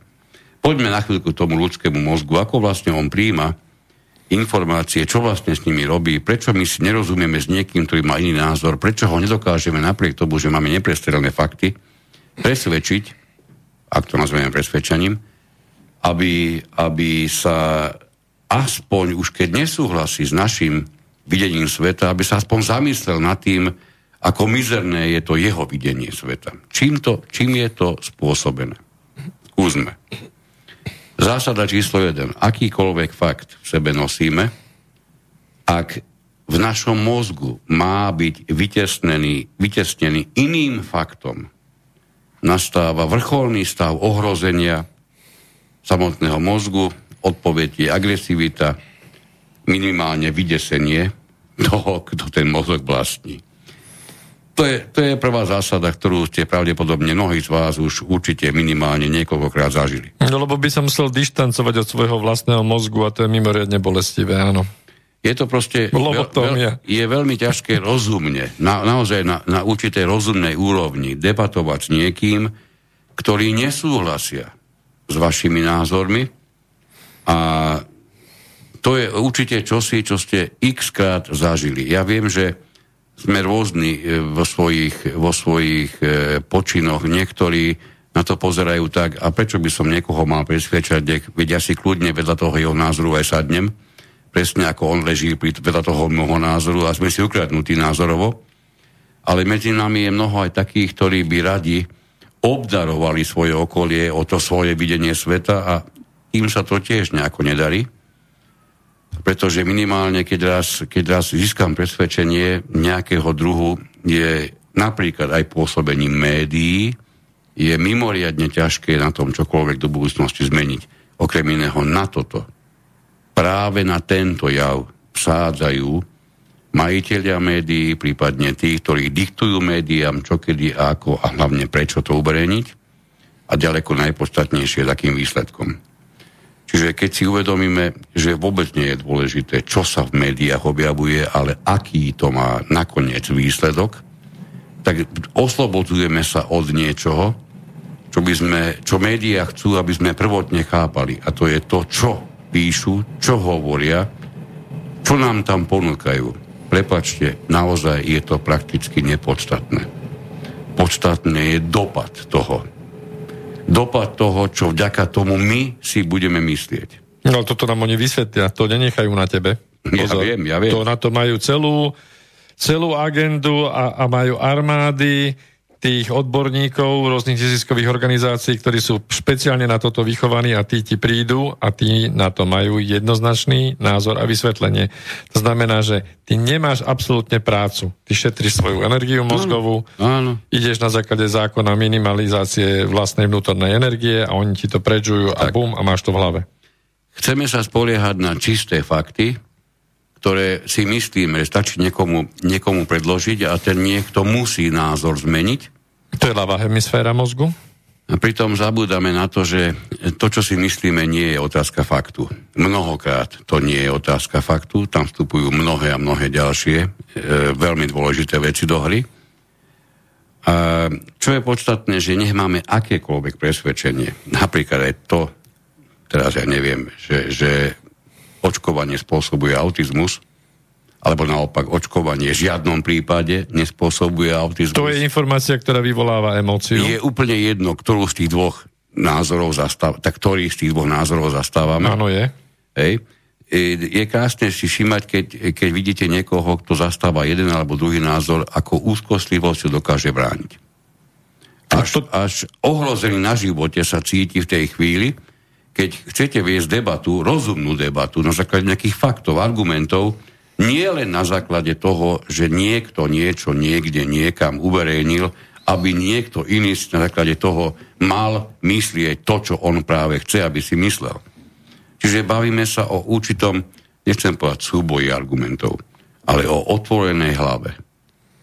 Dobre si všimnite, čím viac sa médiám podarí narvať do našich hlav ich presvedčenie, o to viac privierame vlastné dvere pred akýmikoľvek ďalšími názormi, argumentami, vplyvmi. My sa uzatvoríme, mysliať si, že nič dokonalejšie ako to, čo sme dostali doteraz, už nedokážeme dostať. Aký to má dôsledok? Čokoľvek, čo istým spôsobom ako som povedal, cudzie slovo, môže povedať slovenské, súladí s našim vlastným názorom, je nami prijímané, je v poriadku a naopak všetko, čo vyvoláva minimálne otáznik nad našim vlastným názorom, a to už nehovorím o tom, že by to mal byť úplne opačný názor, to je niečo, čo a priori je odmietané, dokonca aj bez toho, aby sme akokoľvek skúmali, čo za tým naozaj je. Čiže inak povedané, ten mozog si vždy nájde spôsob, cesty, možnosti, ako ubrániť to, čo mu už energiu venoval a vôbec nemieni venovať ďalšiu. Hej, to je proste práca mozgu, čím, nech robíme s tým čokoľvek chceme. My určite pripravíme do jedno, jedného z budúcich vysielaní aj to, ako mozog pracuje. Pracuje, to sme sa dostali. Jedna fantastická prednáška, Chceme ju medzi vás dostať, lebo naozaj stojí za to. Čiže toto, čo hovoríme, to je taká malinká časť toho. E, to znamená, že ten mozog zá, v zásade musíme chápať ako lenivý, lenivú, lenivú časť našej, našej e, o, osobnosti, osoby, ktorý bude robiť všetko na svete preto, aby sme ho pre Boha, nedaj Bože, nestrhali. Najle, najlenivejšiu. Absolútne najlenivejšiu. No a tým pádom, teraz že vlastne... nesúhlasia, pozerajú, ako, že čo tí dodovia blázni, púšťajú do éteru teraz. Znovu poviem, my tieto názory obhájime, niektorom z budúcich vysielaní, pretože naozaj toto je úžasná téma. No nie, uvedomte si, že pokiaľ, pokiaľ ste schopní byť otvorení a teraz, či už sa bavíme v oblasti teraz racionálnych informácií, kde pracuje ľavá hemisféra, alebo sa bavíme, že idú na vás tlaky z iracionálnych informácií, alebo teda pocitových, emocionálnych, to je, to je pravá hemisféra. Všetky ideológie a všetky masmediálne pokusy sa snažia a, a vzdelávací proces sa snaží rozdeliť a oddeliť pravú alebo hemisféru. Pokiaľ nemáte prepojenie a nevnímate tie informácie celostne, tak nikdy nebudete, budete akurát obraňovať tú jednu, jednu konkrétnu informáciu a to možno vyplýva z niečoho, čo sa vám stalo v minulosti alebo nie, z niekoho, kto vás ovplyvnil v minulosti. To je už jedno, v akom to bolo veku. Čiže preberáme tie názory. Pokiaľ nie ste schopní byť otvorení a ísť, vlastne to je to, čo nám dvom sa stalo, keď sme sa k tomu priznali vlastne eh, v jednej z tých prvých relácií, že sme stratili ten pocit byť fanúšikom niečoho alebo niekoho. Ale tam sa dostávate vlastne na ten tenký ľad, že musíte byť ochotní všetky základy, na ktorých je postavená vaša osobnosť, nechať kvázi vo vzduchu a byť ochotný príjmať akýkoľvek názor, ktorý ktorýkoľvek z tých vašich pilierov naruší alebo rozbije. Absolútne rozbije. A toto je presne niečo, s čím sa neráta. Tak. Toto je presne to, čo je dávno prešpekulované a vyšpekulované, pretože to, to je to posledné, čo ste čo by ochotní ste, robiť. Áno, čo by ste ako štandardne uvažujúce bytosti vôbec boli ochotní robiť, pretože vzdať sa svojho roky hýčkaného názoru je úplne jedno čím podloženého, je úplne jedno na čo, ale proste vzdať sa ho, možno pre nejaký pádny argument niekoho, koho ste predčerom ani nepoznali. Ja hovorím to samozrejme príklad. To je, to je niečo, čo rozhodne nie je bežné v našich životoch a ani sa s tým neráta. No, čiže ja to takým obrazom ešte po, skúsim vysvetliť, že pokiaľ vám, vám rozkopem všetky vaše základy, pokiaľ tomu počítaču rozkopeme všetky periférie, tak ten procesor začne ísť na plné obrátky a má obrovskú spotrebu. A to je vlastne to, že myslenie bolí. Hej, a dostáva, to nie je stále náhoda. ste, to nie je náhoda. To hovorí, tak to, on to naozaj tak je. Opakom toho, to sú presne tie, tie náboženské systémy hlavne, alebo rôzne ideologické systémy, kde nejaký vodca, alebo nejaký, nejaký boh, alebo bôžik, obrazne povedané, napísal nejakú knižku, kde vám dal od rána do večera presne predpísané, čo máte robiť. Hej, a vy sa nemusíte nad ničím zamýšľať. Ráno vstanete a urobíte úkon číslo 1. E, o hodinu úkon číslo 2. Neviem, či vám to niečo pripomína, nechcem to k ničomu pri, pripodobiť, ale vlastne to sú tie ideologické systémy, ktoré svojim členom nadiktujú od rána do večera, čo majú robiť a oni vtedy, ta, ten, ta, ten procesor jednoducho ide úplne, že lahúčko, ventilátor stačí chladiť a, a ideme životom a, a sme tie ovečky a nič sa nedeje. A teraz príde niekto, ktorý vám tieto istoty rozkope, no tak je, je to problém. Takže každý samozrejme logicky put seba záchovy tej, tej, tej, tej, pri pokuse túto lobotómiu zbaviť sa svojho mozgu, jasné, že ten sa bráni. Hej? A ešte sa nebavme o tom, že, že okrem toho, že tieto techniky rozdeľujú ľavú a pravú hemisféru, tak tie techniky rozdeľujú rovnako aj vnímanie celostné srdcom a vnímanie hlavou alebo mozgom. Máme tu ešte, ešte niekoľko zreteľov, ktoré by som chcel do tohoto pripojiť. Poď. Um, totiž to tie čisté, také tie tzv. objektívne fakty, to ste si určite mnohí už dávno uvedomili, nemajú želaný efekt. Žiaľ Bohu, dokonca čím viac chcete vniesť jasno do, do plno, e, plno argumentov akýchkoľvek, kýmkoľvek, akokoľvek autoritou podporených niekomu, ktorý je v názorovej úplne antiskupine, ako ste vy sami, tak sa vám to pravdepodobne nepodarí. Ono je to, ono je to tým, že e, e, mozog vyhodnocuje tie fakty emotívne. Žiaľ. reflexívne ich odmieta, pretože by bol inak musel byť zapojený do hry a to on, on to on nechce. On, on nepotrebuje rozmýšľať, jemu je tak dobre, ako je. No a na základe čoho my ľudia vlastne tvoríme svoje názory. Naozaj reálne vyhodnocujeme fakty, reálne berieme do úvahy argumenty. Fakt? Seriózne? Všetci? Určite, že nie. Viete prečo? Pretože my nedokážeme byť odborníkmi na všetky aspekty bežného ľudského života. My nemôžeme rozumieť rovnako technike, technike ako zdravovede, rovnako špiónom ako, ako geopolitike, rovnako elektrine ako fyzike. Proste nemôžeme. Musíme dostať určitú dávku pokory, ktorú sme dostali dávno, aby sme si povedali, že my nemôžeme byť experti úplne na všetko a či chceme alebo nechceme, istú dávku informácií budeme musieť zobrať bez toho, aby sme o nej akokoľvek hlbkovo špekulovali, pretože jednak nechce sa nám, nemáme na to čas a nemáme na to žiadne ani odborné danosti, aby sme to vôbec robili.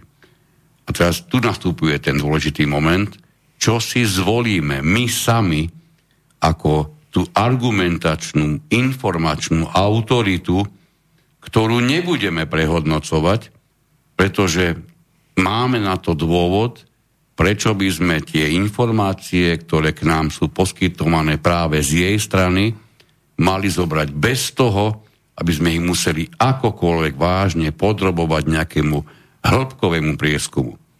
Toto je tá odpoveď na to, prečo sa mnohí čudujú, vy naozaj veríte tomu, čo ten tam, ten hen, ten tam hovorí, píše. No áno, pretože to je mnohokrát jediný spôsob, ako sa nezblázniť od, od množstva a množstva informácií, ktoré k nám denne prídu. To je naozaj jediný spôsob. Uh, no ja by, si myslím, že by sme mohli nadviazať v tom, že, že tým médiám sa v podstate darí, alebo nejak tak, takýmto spôsobom, ako si to ty teraz popísal, na nás v podstate od chrbta, alebo jedno, jedno, zo zákulisia na nás leze taký nejaký zase dých totality, pretože... No jednoznačne. Pretože to je pokiaľ si to uvedomíte, tak uh, uh, z diskusie verejnej sa absolútne vytratila pluralita. Ono, všetky tie impulzy vedú k tomu, aby sa udržiavali nejaké protistrany absolútne rozhádané, aby sa nepripustilo ani náhodou, aby boli ochotné tie strany medzi sebou diskutovať. Čiže robí sa e, robia sa tie totalitné praktiky, ktoré zabránia akémukoľvek pluralitnému rozhovoru alebo nejak, nejakej diskusii. A neviem, pokiaľ sa zhodneme na tom, tak teda v dnešnej dobe už určitý stupeň totality tejto novej tu máme. Najkrajšie to vidíte na tom, že žiadny iný názor priestor nedostáva. Toto je niečo, čo nemôžeme nevidieť absolútne nemôžeme nevidieť. Verejnoprávna televízia, keď ju tak nazveme, aj keď svojim poslaním dávno a dávno tento atribút neplní, povedzte mi, kedy naposledy vystúpil na obrazovku niekto, kto mal úplne iný názor ako skupina epidemiologov, zastávajúca čosi, čo povedzme si otvorene nám prekáža všetkým v normálnom živote. A nie, že by neboli. Ej, ja, samozrejme. A je ich relatívne hodne. Ale jasné, že v tomto hrá svoju úlohu zatiaľ stále ešte, aj keď mnoho, mnohých smeroch, relatívne slobodný internet. Chvála Bohu, našťastie, do, ak niekto skutočne má záujem, aj dnes sa vie dostať k veľmi veľkému množstvu informácií, ktoré veľmi vážne útočia na tie, ktoré sa dennodenne dozvedáme z týchto tzv. hlavných médií. No a potom už to, čo vôbec hlava neberie, ale v podstate však k tomu k záveru povieme, je, že jedno ministerstvo zdravotníctva a iné ministerstvo zdravotníctva, aj keď teda si myslím, že by sa mali volať inak, pretože keby chceli hovoriť o zdraví, tak nám nerozprávajú o, o počte ano, nakazených a testovaných, ale o, o, o tom, že ano. koľko by sme mali vitamínu C, D a B, brade na to, aby sme zvýšili našu imunitu na to, aby sme nepotrebovali špekulovať, že či nejaký, nejaké covidlo bude, alebo či to nebude povidlo. Prepač, pre mňa títo odborníci stratili akýkoľvek punc odbornosti v tom momente, kedy nepristúpili k mikrofónom s tým, že počúva Jano Palo, v tam dolných Sučanoch a Orešanoch vyšných, urob toto, aby si zvýšil úroveň svojej vlastnej odolnosti, vlastného organizmu. Nie, my počúvame dennodenne hlúposti, koľko sa ľudí nakazilo, bez ohľadu na to, koľko je naozaj chorých. My sa vôbec nevieme orientovať na tom, čo by sme mali robiť, a povedzme si otvorene pravdu, kto z nás také informácie práve z tých hlavných médií dostal, aby naozaj vážne zvýšil mieru svojej odolnosti. No ale ministerstvo chorobníctva potrebuje vykazovať chorých alebo nakazených, pretože tých, tých sa dá liečiť a z liečenia idú peniažky predsa. Však z testovaných niekto, nebudem menovať, niekto má 300 až 400 tisíc eur denne v rámci testovania PCR testom e, vo vačku. Hovoríme brutto. Hej? Dobrý biznis celkom. Pretože niektoré iné oblasti v biznisu majú presne opačný problém. Ne? Straty denné, nie zisky. No, no, ale ja si myslím, že by sme buď si teda zahráme, alebo prebehneme plynule na to, na to iné ministerstvo, ktoré by sa ne, asi tiež nemalo volať ministerstvo spravodlivosti a tam by sme sa mali už tomu venovať. Ja už završím ten, ten predchádzajúci blok tým, že dokončím to, že máme veľký problém, najmä keď sa nachádzame v nejakých skupinách, nedaj Boh názorových skupinách, pretože tam súperiť z názorov skupiny, ktorej sme, nazvem to členom, hej, proste, ktoré sme súčasťou, kde nastupuje vážne skupinová dynamika, tak to ju aj odborníci volajú, je niečo, čo prakticky žiadny štandardne uvažujúci jednotlivec neurobí, pretože to by znamenalo pre ňo ako keby vyčlenenie zo stáda. To je čosi, čo bolo trestom už dávnych minulých meňových časoch. Neexistoval väčší trest ako opustenie kmeňa. To trest smrti je nula. Opustenie kmeňa, čiže choď, tuto nesmieš byť nami, choď sám, je mi jedno, čo budeš, je mi jedno, ako budeš.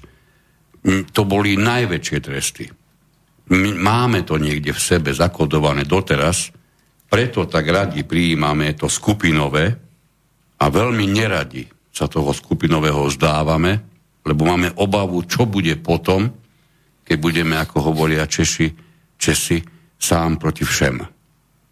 Ej, toto, je, toto je čosi, čo je veľmi vážnym fenoménom a teraz už iba o jednu vec ide, dobre si to všimnime, ako sa, to, ako sa tie skladačky pekne skladajú, vytvoriť tú skupinu a významnou úlohou je tú skupinu udržať. Pretože máme zaručené, že nikto sa z nej nebude chcieť dobrovoľne vyčleniť. No a tie skupiny, ktoré sú takto zoučené, je zaujímavé, že vždy volia iba vlkov a sú presvedčení, že tí vlci ich najlepšie porozumejú a že tí vlci sa o nich najlepšie postarajú. A vlastne majú pravdu. Tí vlci sa o to vždy najlepšie postarajú. no, ministerstvu, to sme začali, ministerstvo spravodlivosti by sa určite takto nazývať nemalo, pretože ministerstvo ani žiadny iný inštitút nedokáže riešiť spravodlivosť, pretože to, čo pre niekoho môže byť spravodlivé, pre iného je ultra nespravodlivé a naopak. No a dostávame sa do momentu, že e, ja skutočne neviem pohnutky ktoré autorov tohoto názvu k tomu vôbec viedli. Viem si predstaviť rôzne iné názvy, keby to malo vyjadrovať, o čo naozaj v tej náplni toho práce, práce toho ministerstva naozaj ide. Spravodlivosť to nie je, pretože my musíme dokázať rozlišovať ako uvažujúce bytosti medzi dvomi veľmi vážnymi veličinami. Uvažujúce čo? Bytosti.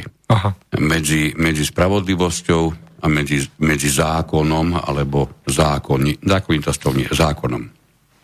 Alebo zákonnosťou. Zákonnosťou. To sú dve veci, ktoré nie sú totožné. Ak niekto doteraz podsúva neustále niekde pod tým prahom, to je cítiť, že niekto robí z toho dvojedinú vec, tak to môže robiť len zámerne. Pretože keby sme to mali brať nie doslovne, ale tak čo najvýstižnejšie, spravodlivosť je pocit, zákonnosť sú písané pravidlá.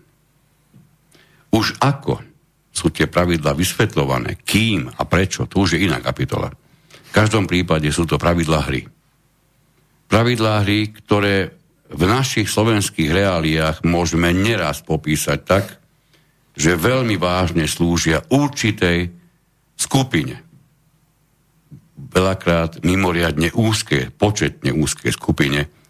A všetci tí ostatní sú pozície, kedy hoci veľmi nedobrovoľne, ale musia plniť to, čo, je, to, čo tie pravidlá prikazujú. Veľa, veľmi veľa príkladov by som vedel nájsť, ale nebudeme, lebo to nie je, to nie je náplňou tohoto vysielania. Čiže baviť sa o tom, že číslom jeden rešpektovanie zákonov je krásne, keď si to povieme takto, akurát, že toto je potrebné zvažovať aj to, kto tie zákony príjima, na základe čoho ich príjima, čo tým zákonom chce kto dosiahnuť.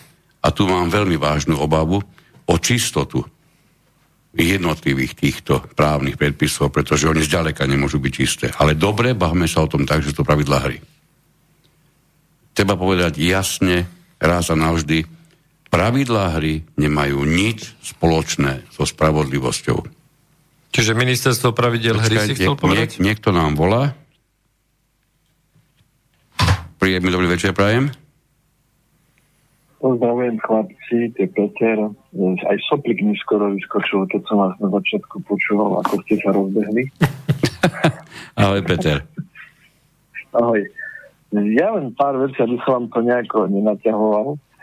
K tým médiám som zachytil takú, také krásne porekadlo alebo afro, aforizmus, že Šváb prežije Bez atomovú bombu.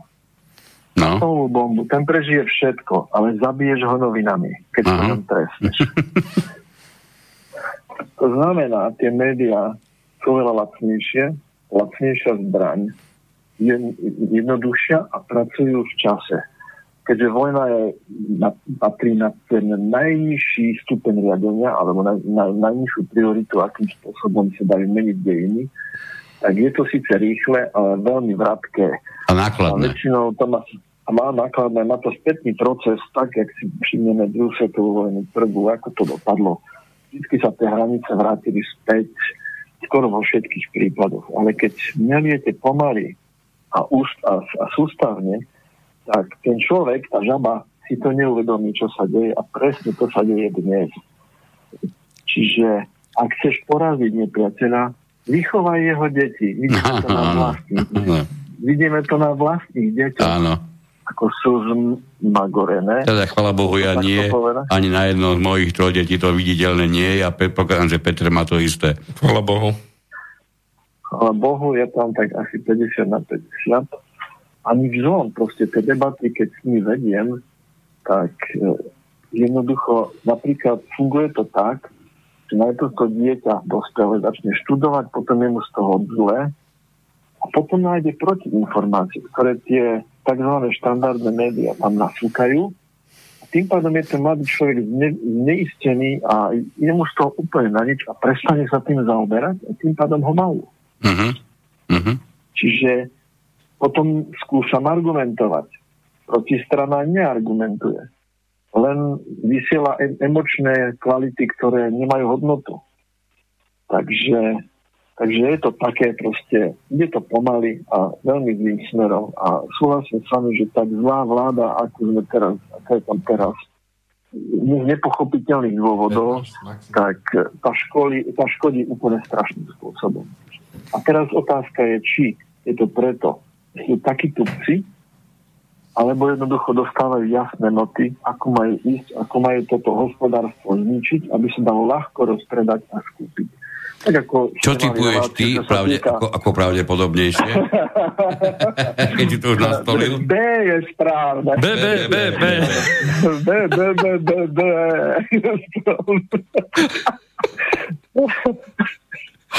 No, tak som rád, že ste späť, že vysielanie znova začalo. Ja som vás tak od, po, po prvých 20 minútach zachytil, ale je to opäť skvelé, takže teším sa. Keď ma niečo napadlo, tak sa ešte ozvem. Dúfam, že mi soplik nevyskočí. Díky. Ďakujem pekne, Peter. Ahoj. Ahoj. Ahoj. ja, keď mi práve v tejto chvíli vypovedal poslušnosť môj obvykle poslušný mobil, pokúsim sa touto cestou spýtať sa do, do, do bansko centra, či výnimočne môžeme dostať povolenie o nejakých 10 minút navyše vysielať. Peter, prosím ťa, nejako nám to naznač. Ja môj mobil už nezapnem, pretože práve sa vypol nedobrovoľne, je bez energie. Takže niekam mi to prosím ťa pošli, možno že do mailu. Ďakujeme pekne. Takže toľko do Bystrice. No a my sa teda vráťme, e, vráťme k tomu, čo sme mali rozpracované ešte pred tým telefonátom. Um, ono totiž to je veľmi veľká zaujímavosť, že, že nikto, ja nikoho nepoznám, ktorý by toto išiel vážne spochybňovať, že takto to naozaj je. Uh, aj okrem iného aj to, čo Peter hovoril, že tie detská sú sú spracovávané, je im pod rúškom ich vlastného rozvoja. Už aj s rúškom. Už aj s rúškom. Ich vlastného pod rozvoja. Áno, pod rúškom, to som si nevedomil, čo som povedal za fantastickú vec. Čiže pod rúškom ich vlastného rozvoja je im tlkané do hlav, aby, aby mysleli jedným smerom, lebo len ten je správny, všetky ostatné sú zlé. E, čo je v prúdkom, ale absolútnom rozpore s tým, čo je normálne a zdravé a správne. Takže, či chceme, či nechceme, naozaj, a Peter to povedal pevne vystižne, ak chceš niekoho zdolať, začni vychovávať jeho deti. To je, to je mimoriadne vážna vec, taký, máž, taký malý, alebo nie malý, ale hlasný apel aj na, na rodičovskú kontrolu toho, čím sú ovplyvňované naše vlastné deti. Ja som to zachytil jeden jediný krát v prípade môjho najmladšieho syna, a to takého zulvalca ste nikdy v živote v škole predtým nezachytili a predpokladám nezachytíte, ktorý som sa tam vyrútil v, v úsilí, aj keby bolo potrebné, aj polovicu školy inzultovať, aby s tými magoriádami prestali. Našťastie ich to opustilo. Obávam sa, že ale ten dnešný stav dospel do štádia, kedy je to výrazne vážnejšie, ako to bolo pred nejakými 15 roky, keď to bolo aktuálne pre mňa. No k tomuto by som určite sa ja pridal v zmysle tom, že by som, by som naozaj chcel všetkých verejne vyzvať, všetkých rodičov, že ide predsa o vaše deti. To znamená, že jediné, uvedomte si, uh, máte sféru uh, sféru vplyvu, každý človek má svoju sféru vplyvu a má sféru záujmu. Pokiaľ konáte v sfére záujmu, to sú veci, ktoré sú od vás vzdialené a vzdialenejšie, tak je to síce možno značením a so záujmom a s filozofiou môžete filozofovať o čomkoľvek, aj o tom, že vaše deti vám niekto ide prevychovávať, alebo vám ide niekto vaše deti odobrať.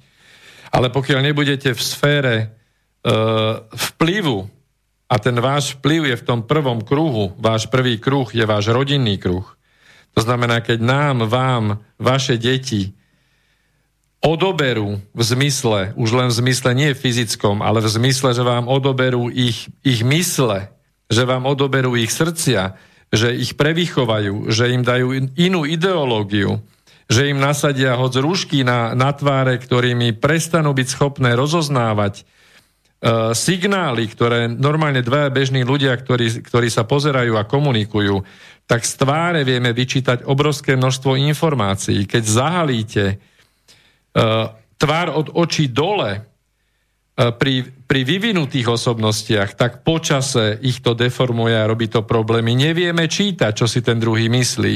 A pokiaľ sa bavíme o deťoch, ktorí vlastne sú vo veku, kedy sa iba vyvíjajú tieto schopnosti, schopnosti odhadnúť, s kým hovorím, ako sa tvári, čo si myslí, Aká je reč jeho tela? Keď to máte celé, celé zakryté, tak je to vážny problém. Preto hovorím, pokiaľ si každý nepostráži svoj prvý, vnú, najvnútornejší kruh, a to je kruh rodiny, tak zbytočne sa angažuje, angažujete vonku v širšom okolí. Hej?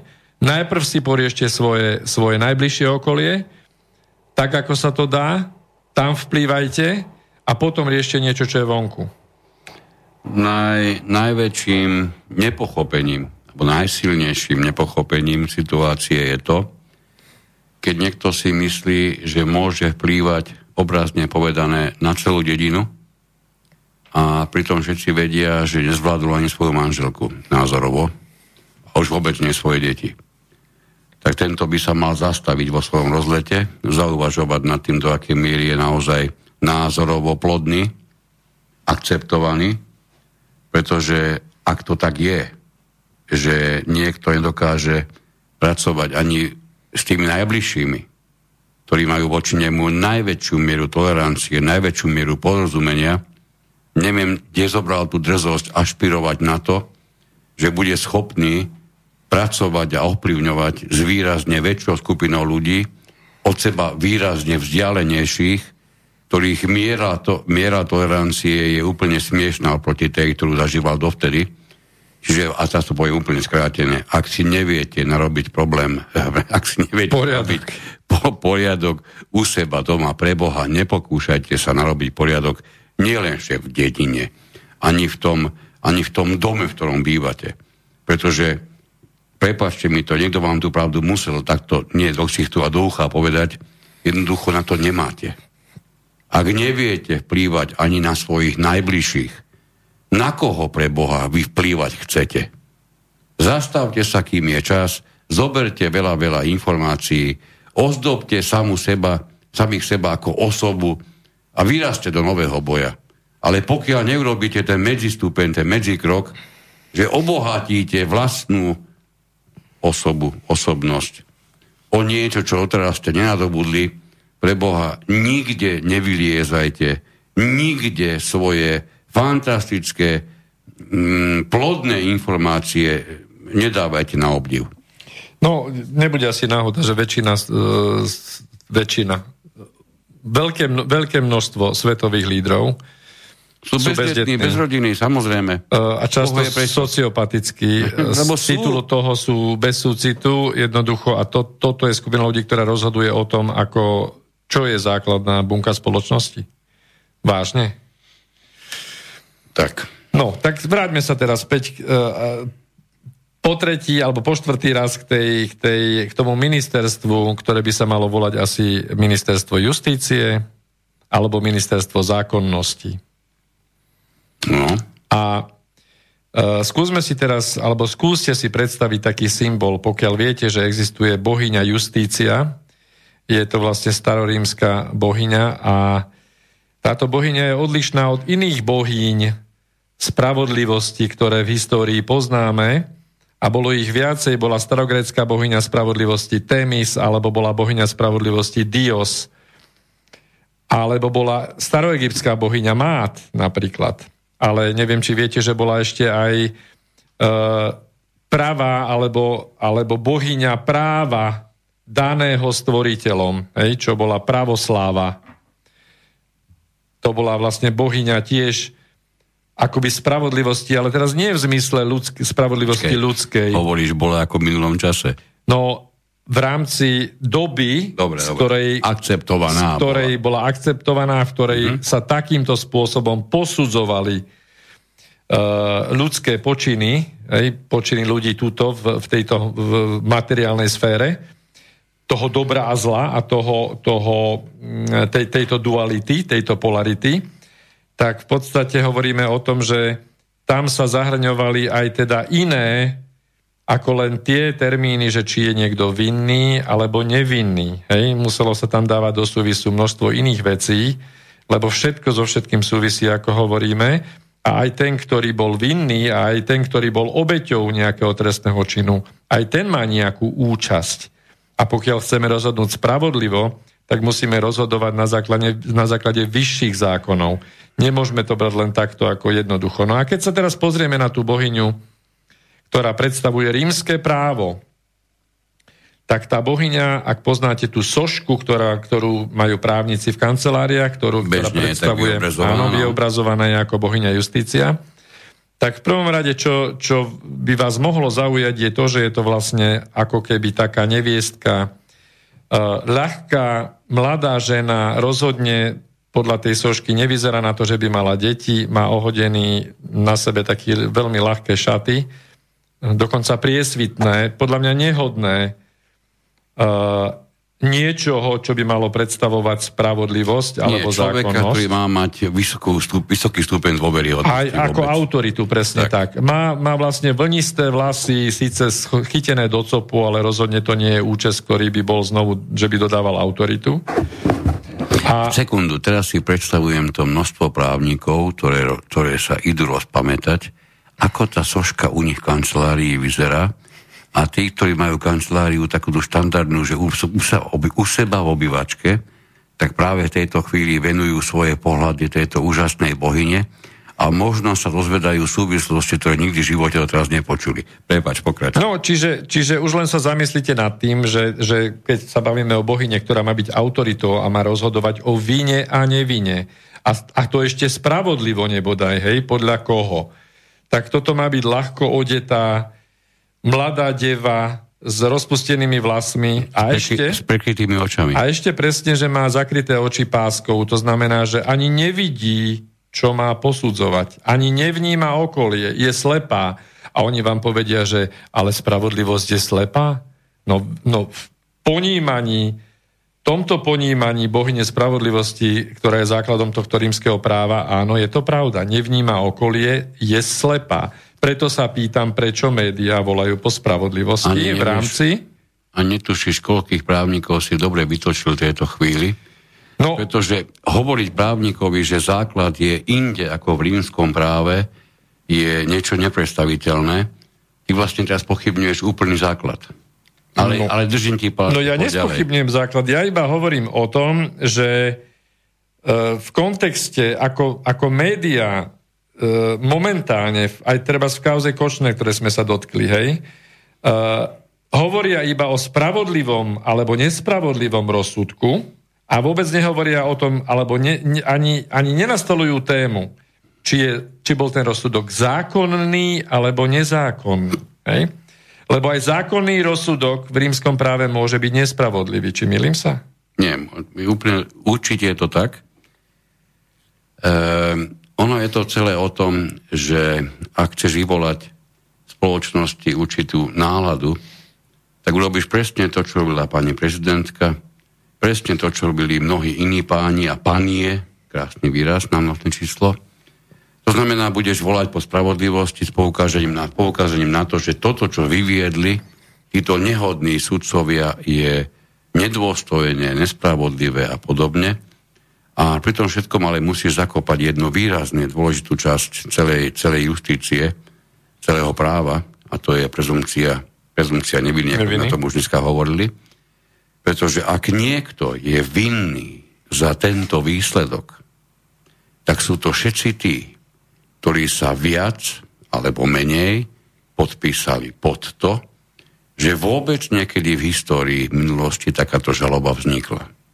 Pretože keď niekoho idem obviniť niečím tak vážnym, ako bolo v tomto prípade, a to si povedzme medzi sebou, že to, bol jedno, to bolo jedno z najvážnejších obvinení, aké tu možno za, naš, za trvania nášho života bolo niek- proti niekomu vôbec vyzn- vyznesené, ak niekomu, vo, alebo voči niekomu idem s takto vážnym obvinením, tak by som mal mať po ruke dostatočné množstvo dôkazov, aby som to mal čím podložiť. A keď realita ukáže, že tie dôkazy a tie fakty sú nepostačujúce na to, aby už i tak médiami a verejnosťou linčovaný sudcovský zbor rozhodol inak, ako tá, tá, tá, tá, táto verejnosť očakáva, tak je to jednak tak trošku o určitej, eh, skoro sa mi, sa mi, sa mi natiská až hrdinskosti tých sudcov, a jednak je to o absolútne bezradnom a musím, musím to povedať mimoriadne neprofesionálnom prístupe všetkých tých, ktorí sa akýmkoľvek spôsobom podpísali pod, pod e, tie samotné dôkazy, ktoré niečo mali dokázať a pritom to nedokázali. To sú tí, ktorých platíme my z našich Aj daní. áno, samozrejme. Čiže je to, je, to veľmi, je, to, je to veľmi vážna facka. Je to facka celej spoločnosti a je neuveriteľné, pre, ma, pre mňa mimoriadne zahambujúce. Ak si niekto doteraz naozaj neuvedomil postavenie našich médií, takých tých, nazvime to, dezinformačných médií, pretože my sme konšpiratívne. Ak si doteraz niekto neuvedomil ich postavenie, tak myslím si, že teraz nastal čas, pretože nikdy v histórii, ja si to nepamätám, a nie som tu ani 5 dní, ani 5 rokov na tomto svete, ja si takýto obludný prípad z minulosti naozaj nepamätám, kde by v plnej náhode bolo počiarknuté na jednej strane absolútne bez bez okolkov nadržanie jednej strane v súdnom procese, bez akéhokoľvek zaváhania, so všetkým vynášaním zo spisu, je až, pre mňa sú až neuveriteľné tvrdenia, ktoré sme počuli od rôznych dejateľov tohoto súdneho sporu, či sú to právni zástupcovia, nech to je ktokoľvek. Je, je to veľmi vážny vyhnutý prst, ale nielen justíciu. Justícia je v tomto smere až takmer nevinne. Je to pre mňa mimoriadne vážne vyhnutý prst médiám, ktoré rozšírili to, čo rozšírili a dovolím si povedať aj konzumentom, ktorí aj s chlpami zožrali to, čo zožrali a nekriticky pozerali na, na vec, ktorá je príliš vážna na to, aby sa jej mohol venovať iba taký nejaký okrajový, okrajový uhol pohľadu. To je to, čo sme si mnohí, teda my dvaja nie, ale mnohí dovolili a hneď po tom vynesení rozsudku ja som dostal naozaj, je, mi to, je to pre mňa zahambujúce, dostal som x rôznych správ aj do telefónu, ako je to katastrofálne, ako tí sudcovia rozhodli. Pre mňa je to veľmi vážne sklamanie, je to, je to neskutočne zlý výsledok práve práce tých médií, o ktorých dnes celý večer hovoríme. No úplne s tebou súhlasím. V podstate mne sa potvrdilo to, že od e, viac menej preto, že som e, si dal ten čas aj, aj tú prácu, že som sledoval ten proces a aj som počúval záverečné reči a aj dostupné rozhovory teraz s, s právnymi zástupcami aj obžalovaných. Jednoducho a ešte aj z iných informácií. Tie informácie, informácie sú dnes dostupné, v podstate aj na partnerskej, e, v partnerskom vysielači v Infovojne môžem len odporúčiť v tomto prípade a myslím si, že to je správne, že to spravíme. Posledné dni vlastne boli relevantní e, ľudia z procesu priamo, z procesu e, Kočner, Kočner Žužová, čiže, čiže tie informácie, ktoré vyšli von vďaka teda tomuto médiu, dávajú úplne iný obraz a zrkadlo nastavujú teda tým mainstreamovým médiám v rámci toho, že informovali naozaj len, len to, čo sa im hodilo. Hej, a, a vytvorili, vytvorili tú, túto maskirovku tomu celému procesu, uh, zástierku a potom zdesenie, že to rozhodnutie v tomto prípade z môjho pohľadu naozaj Senát uh, Sabová stierenka Matel napriek všetkému, že to sú sudcovia, ktorí uh, sudca Stieranka vlastne rozhodoval v procesoch Zemavek a tak ďalej, Rostas. Uh, čiže nemôžu byť braní do, do kategórie sudcov, ktorí by nejako nadržali nejakej národoveckej scéne alebo nejakým Áno. tradičným hodnotám. Napriek o to väčšie zdesenie musí byť v týchto liberálnych kruhoch a médiách, že v tomto prípade, v prípade Rostasa boli oslavovaní a teraz v prípade Kočner, Žužová, alebo teda... Tí istí Kuštýrova, Kuciak tak sú, presne, takže sa to takto obrátilo. Aj keď teda musím povedať, že v tomto prípade zrejme zákonne rozhodli, lebo či spravodlivo, to je otázka, zákonne, tu sa vôbec nejedná o spravodlivosť, o zákonnosť, zákonne, pretože e, dôkazné bremeno jednoducho, ktoré pripravili, ako si ty povedal, e, či už vyšetrovateľ, vyšetrovateľský tým e, pod vedením pána Juhasa, alebo či už prokurátor a jednoducho nebolo postačujúce. Ja v tejto chvíli musím robiť jednu, jednu osvetu. Odpustí mi to, ale tých pár minút to musíme nájsť. Ja som naozaj vynaložil nie malé úsilie medzi úzkým okruhom tých ľudí, s ktorým sa bežne bavím a stretávam, aby som im vniesol jasno do toho, aký, ak, o aký proces vlastne ide. Napríklad na rozdiel od toho, keď, je, keď, obieha, obieha, keď prebieha bežný nejaký občianský občianský súdny spor, kde sa, kde sa stretli dve, dva subjekty, ktoré, ja neviem, jeden z nich nemá zaplatenú faktúru a druhý by ju, druhý by ju nechce zaplatiť, čiže bežný, štandardný spor, obchodný v tomto prípade. Aký je rozdiel proti tomuto sporu, a nielen tomuto, ale všeobecne sporu, ktorý sa berie, ktorý sa, ktorý sa, e, ktorý sa venuje trestné veci? Je tam zásada, ktorá, ktorú je treba ako základnú pochopiť na rozdiel od, od bežného občianského sporu. V tomto prípade, keď ide o trestný, trestnú vec, voči sebe stoja dve strany, pričom vždy a vždy a vždy na strane tej, teda na strane žalujúcej, vždy a vždy bude štát. Zastúpený prokurátorom.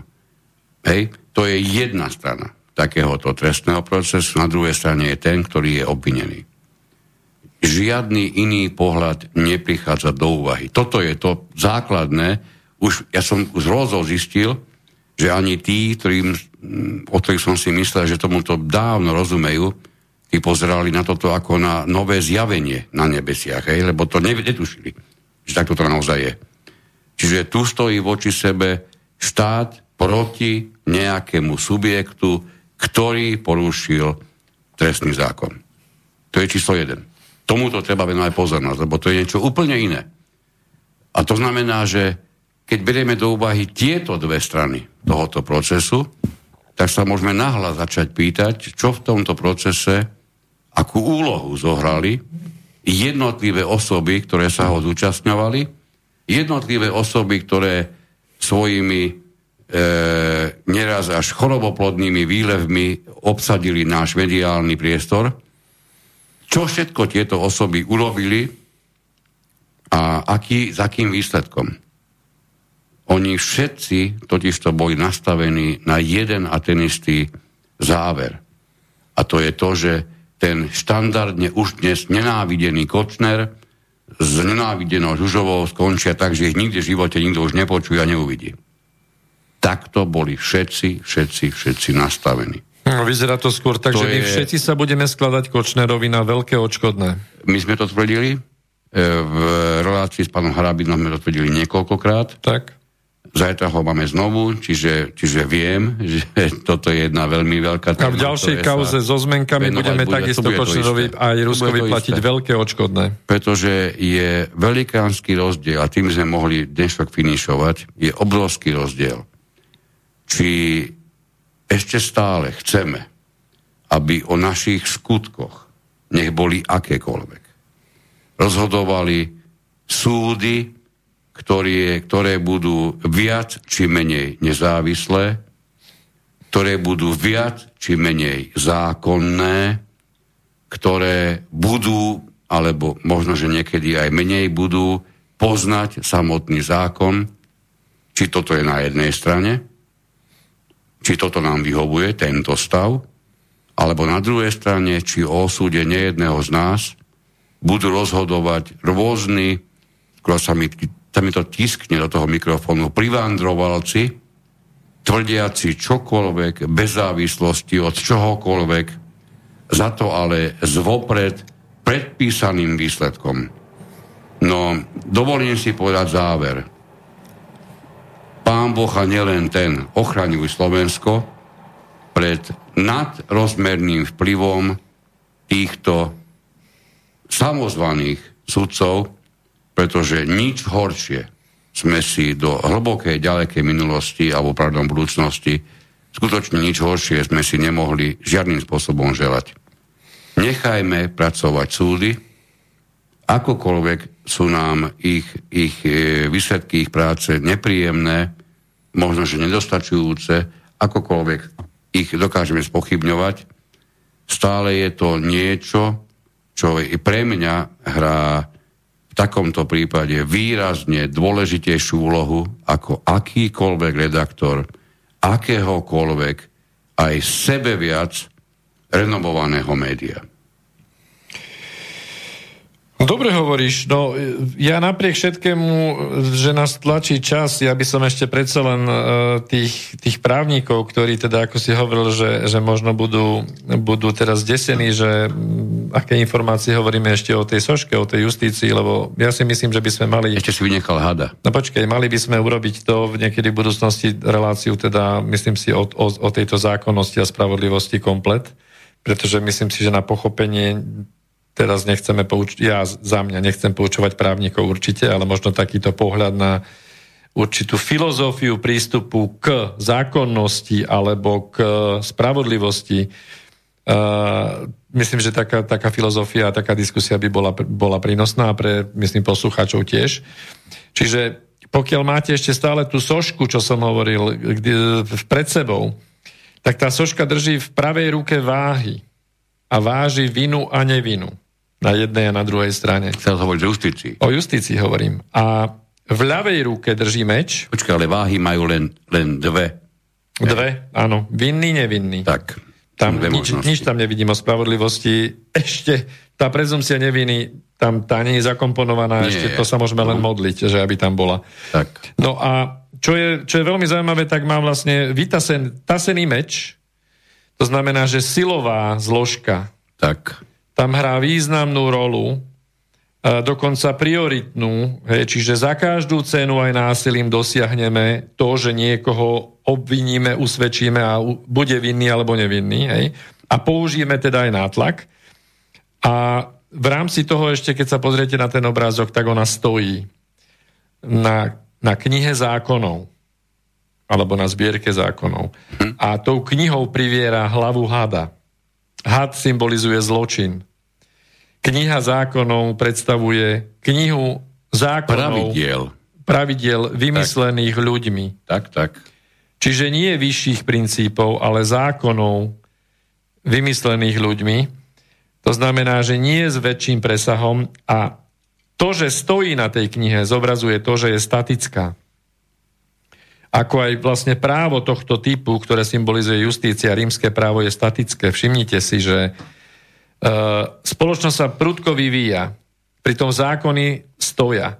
Pokiaľ sa spoločnosti vytvorí nejaký problém, ktorý treba nejako trestnoprávne alebo inak upravovať zákonom, tak až dodatočne sa dovyrábajú zákony.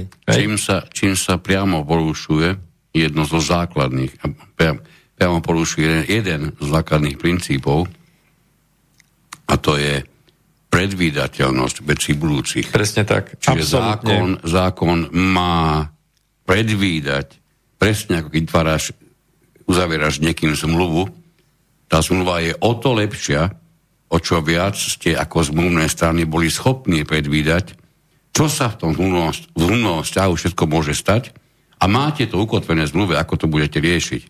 Čiže zákon je tu na to, aby predvídal.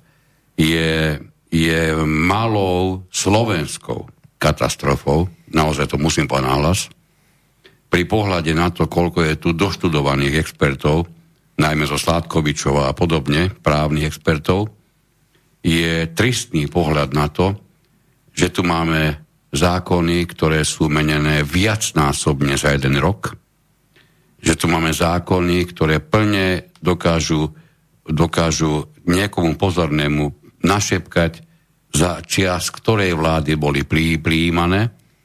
Čiže máme tu niečo, kedy zákon ako základ celého, celej zákonnosti je ohýbaný spôsobom, ako niekomu vyhovuje.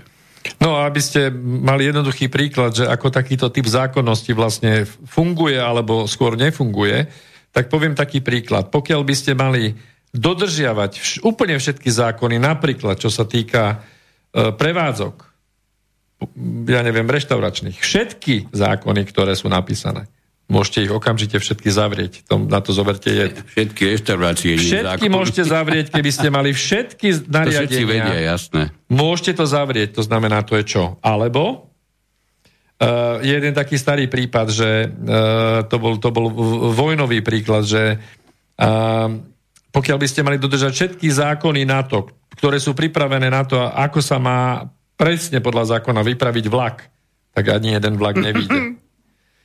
A toto bolo využité v, v čase e, začínajúcej druhej svetovej vojny e, v Nemecku e, stávkou, že všetky nariadenia e, štrajkujúci e, využili všetky zákony na to, že nevypravili žiadny vlak, to bolo mm-hmm. v čas, časoch Hitlera, pretože sa oháňali tým, že podľa tohto zákona nemôžeme toto, podľa toho, toto, toto.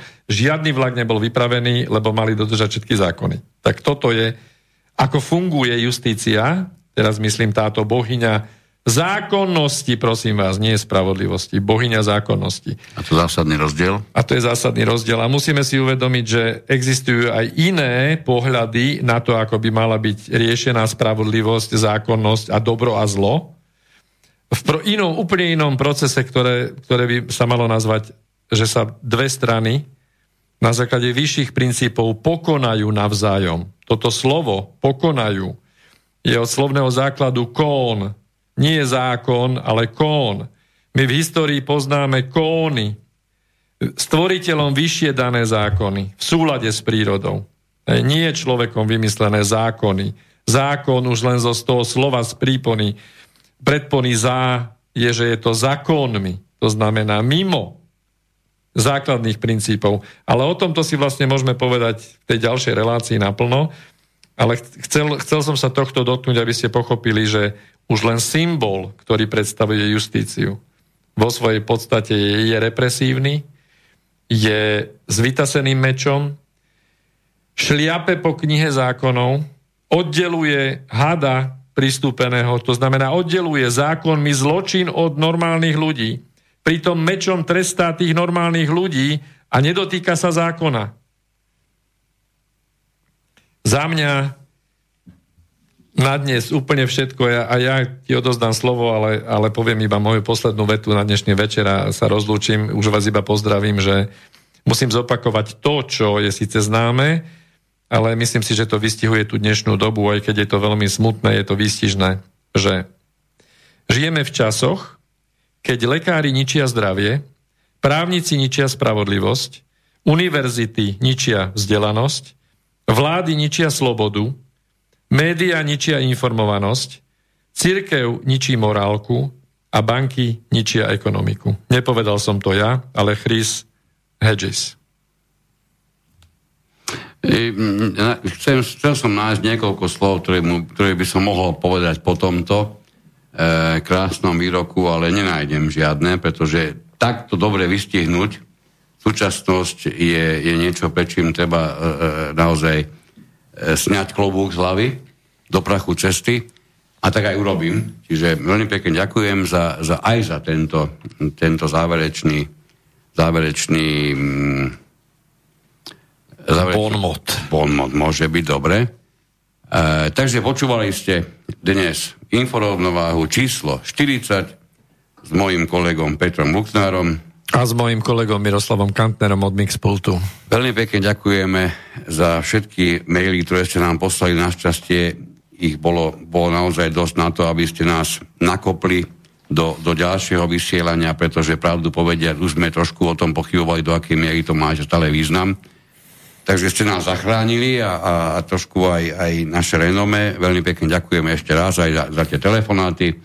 Všeobecne za pozornosť, ktorú, ktorú tejto relácii venujete a určite sa budeme tešiť s vami na, na najbližšie stretnutie takto presne o dva týždne. Takže veľmi pekne ďakujeme, príjemný, príjemný zbytok dňa vám prajeme ak sa mi to podarí, tak sa takto aj správne ukončíme. Takže ďakujem pekne a do počutia o dva týždne, priatelia. Táto relácia vznikla za podpory dobrovoľných príspevkov našich poslucháčov. Ty, ty sa k ním môžeš pridať. Viac informácií nájdeš na www.slobodnyvysielac.sk Ďakujeme.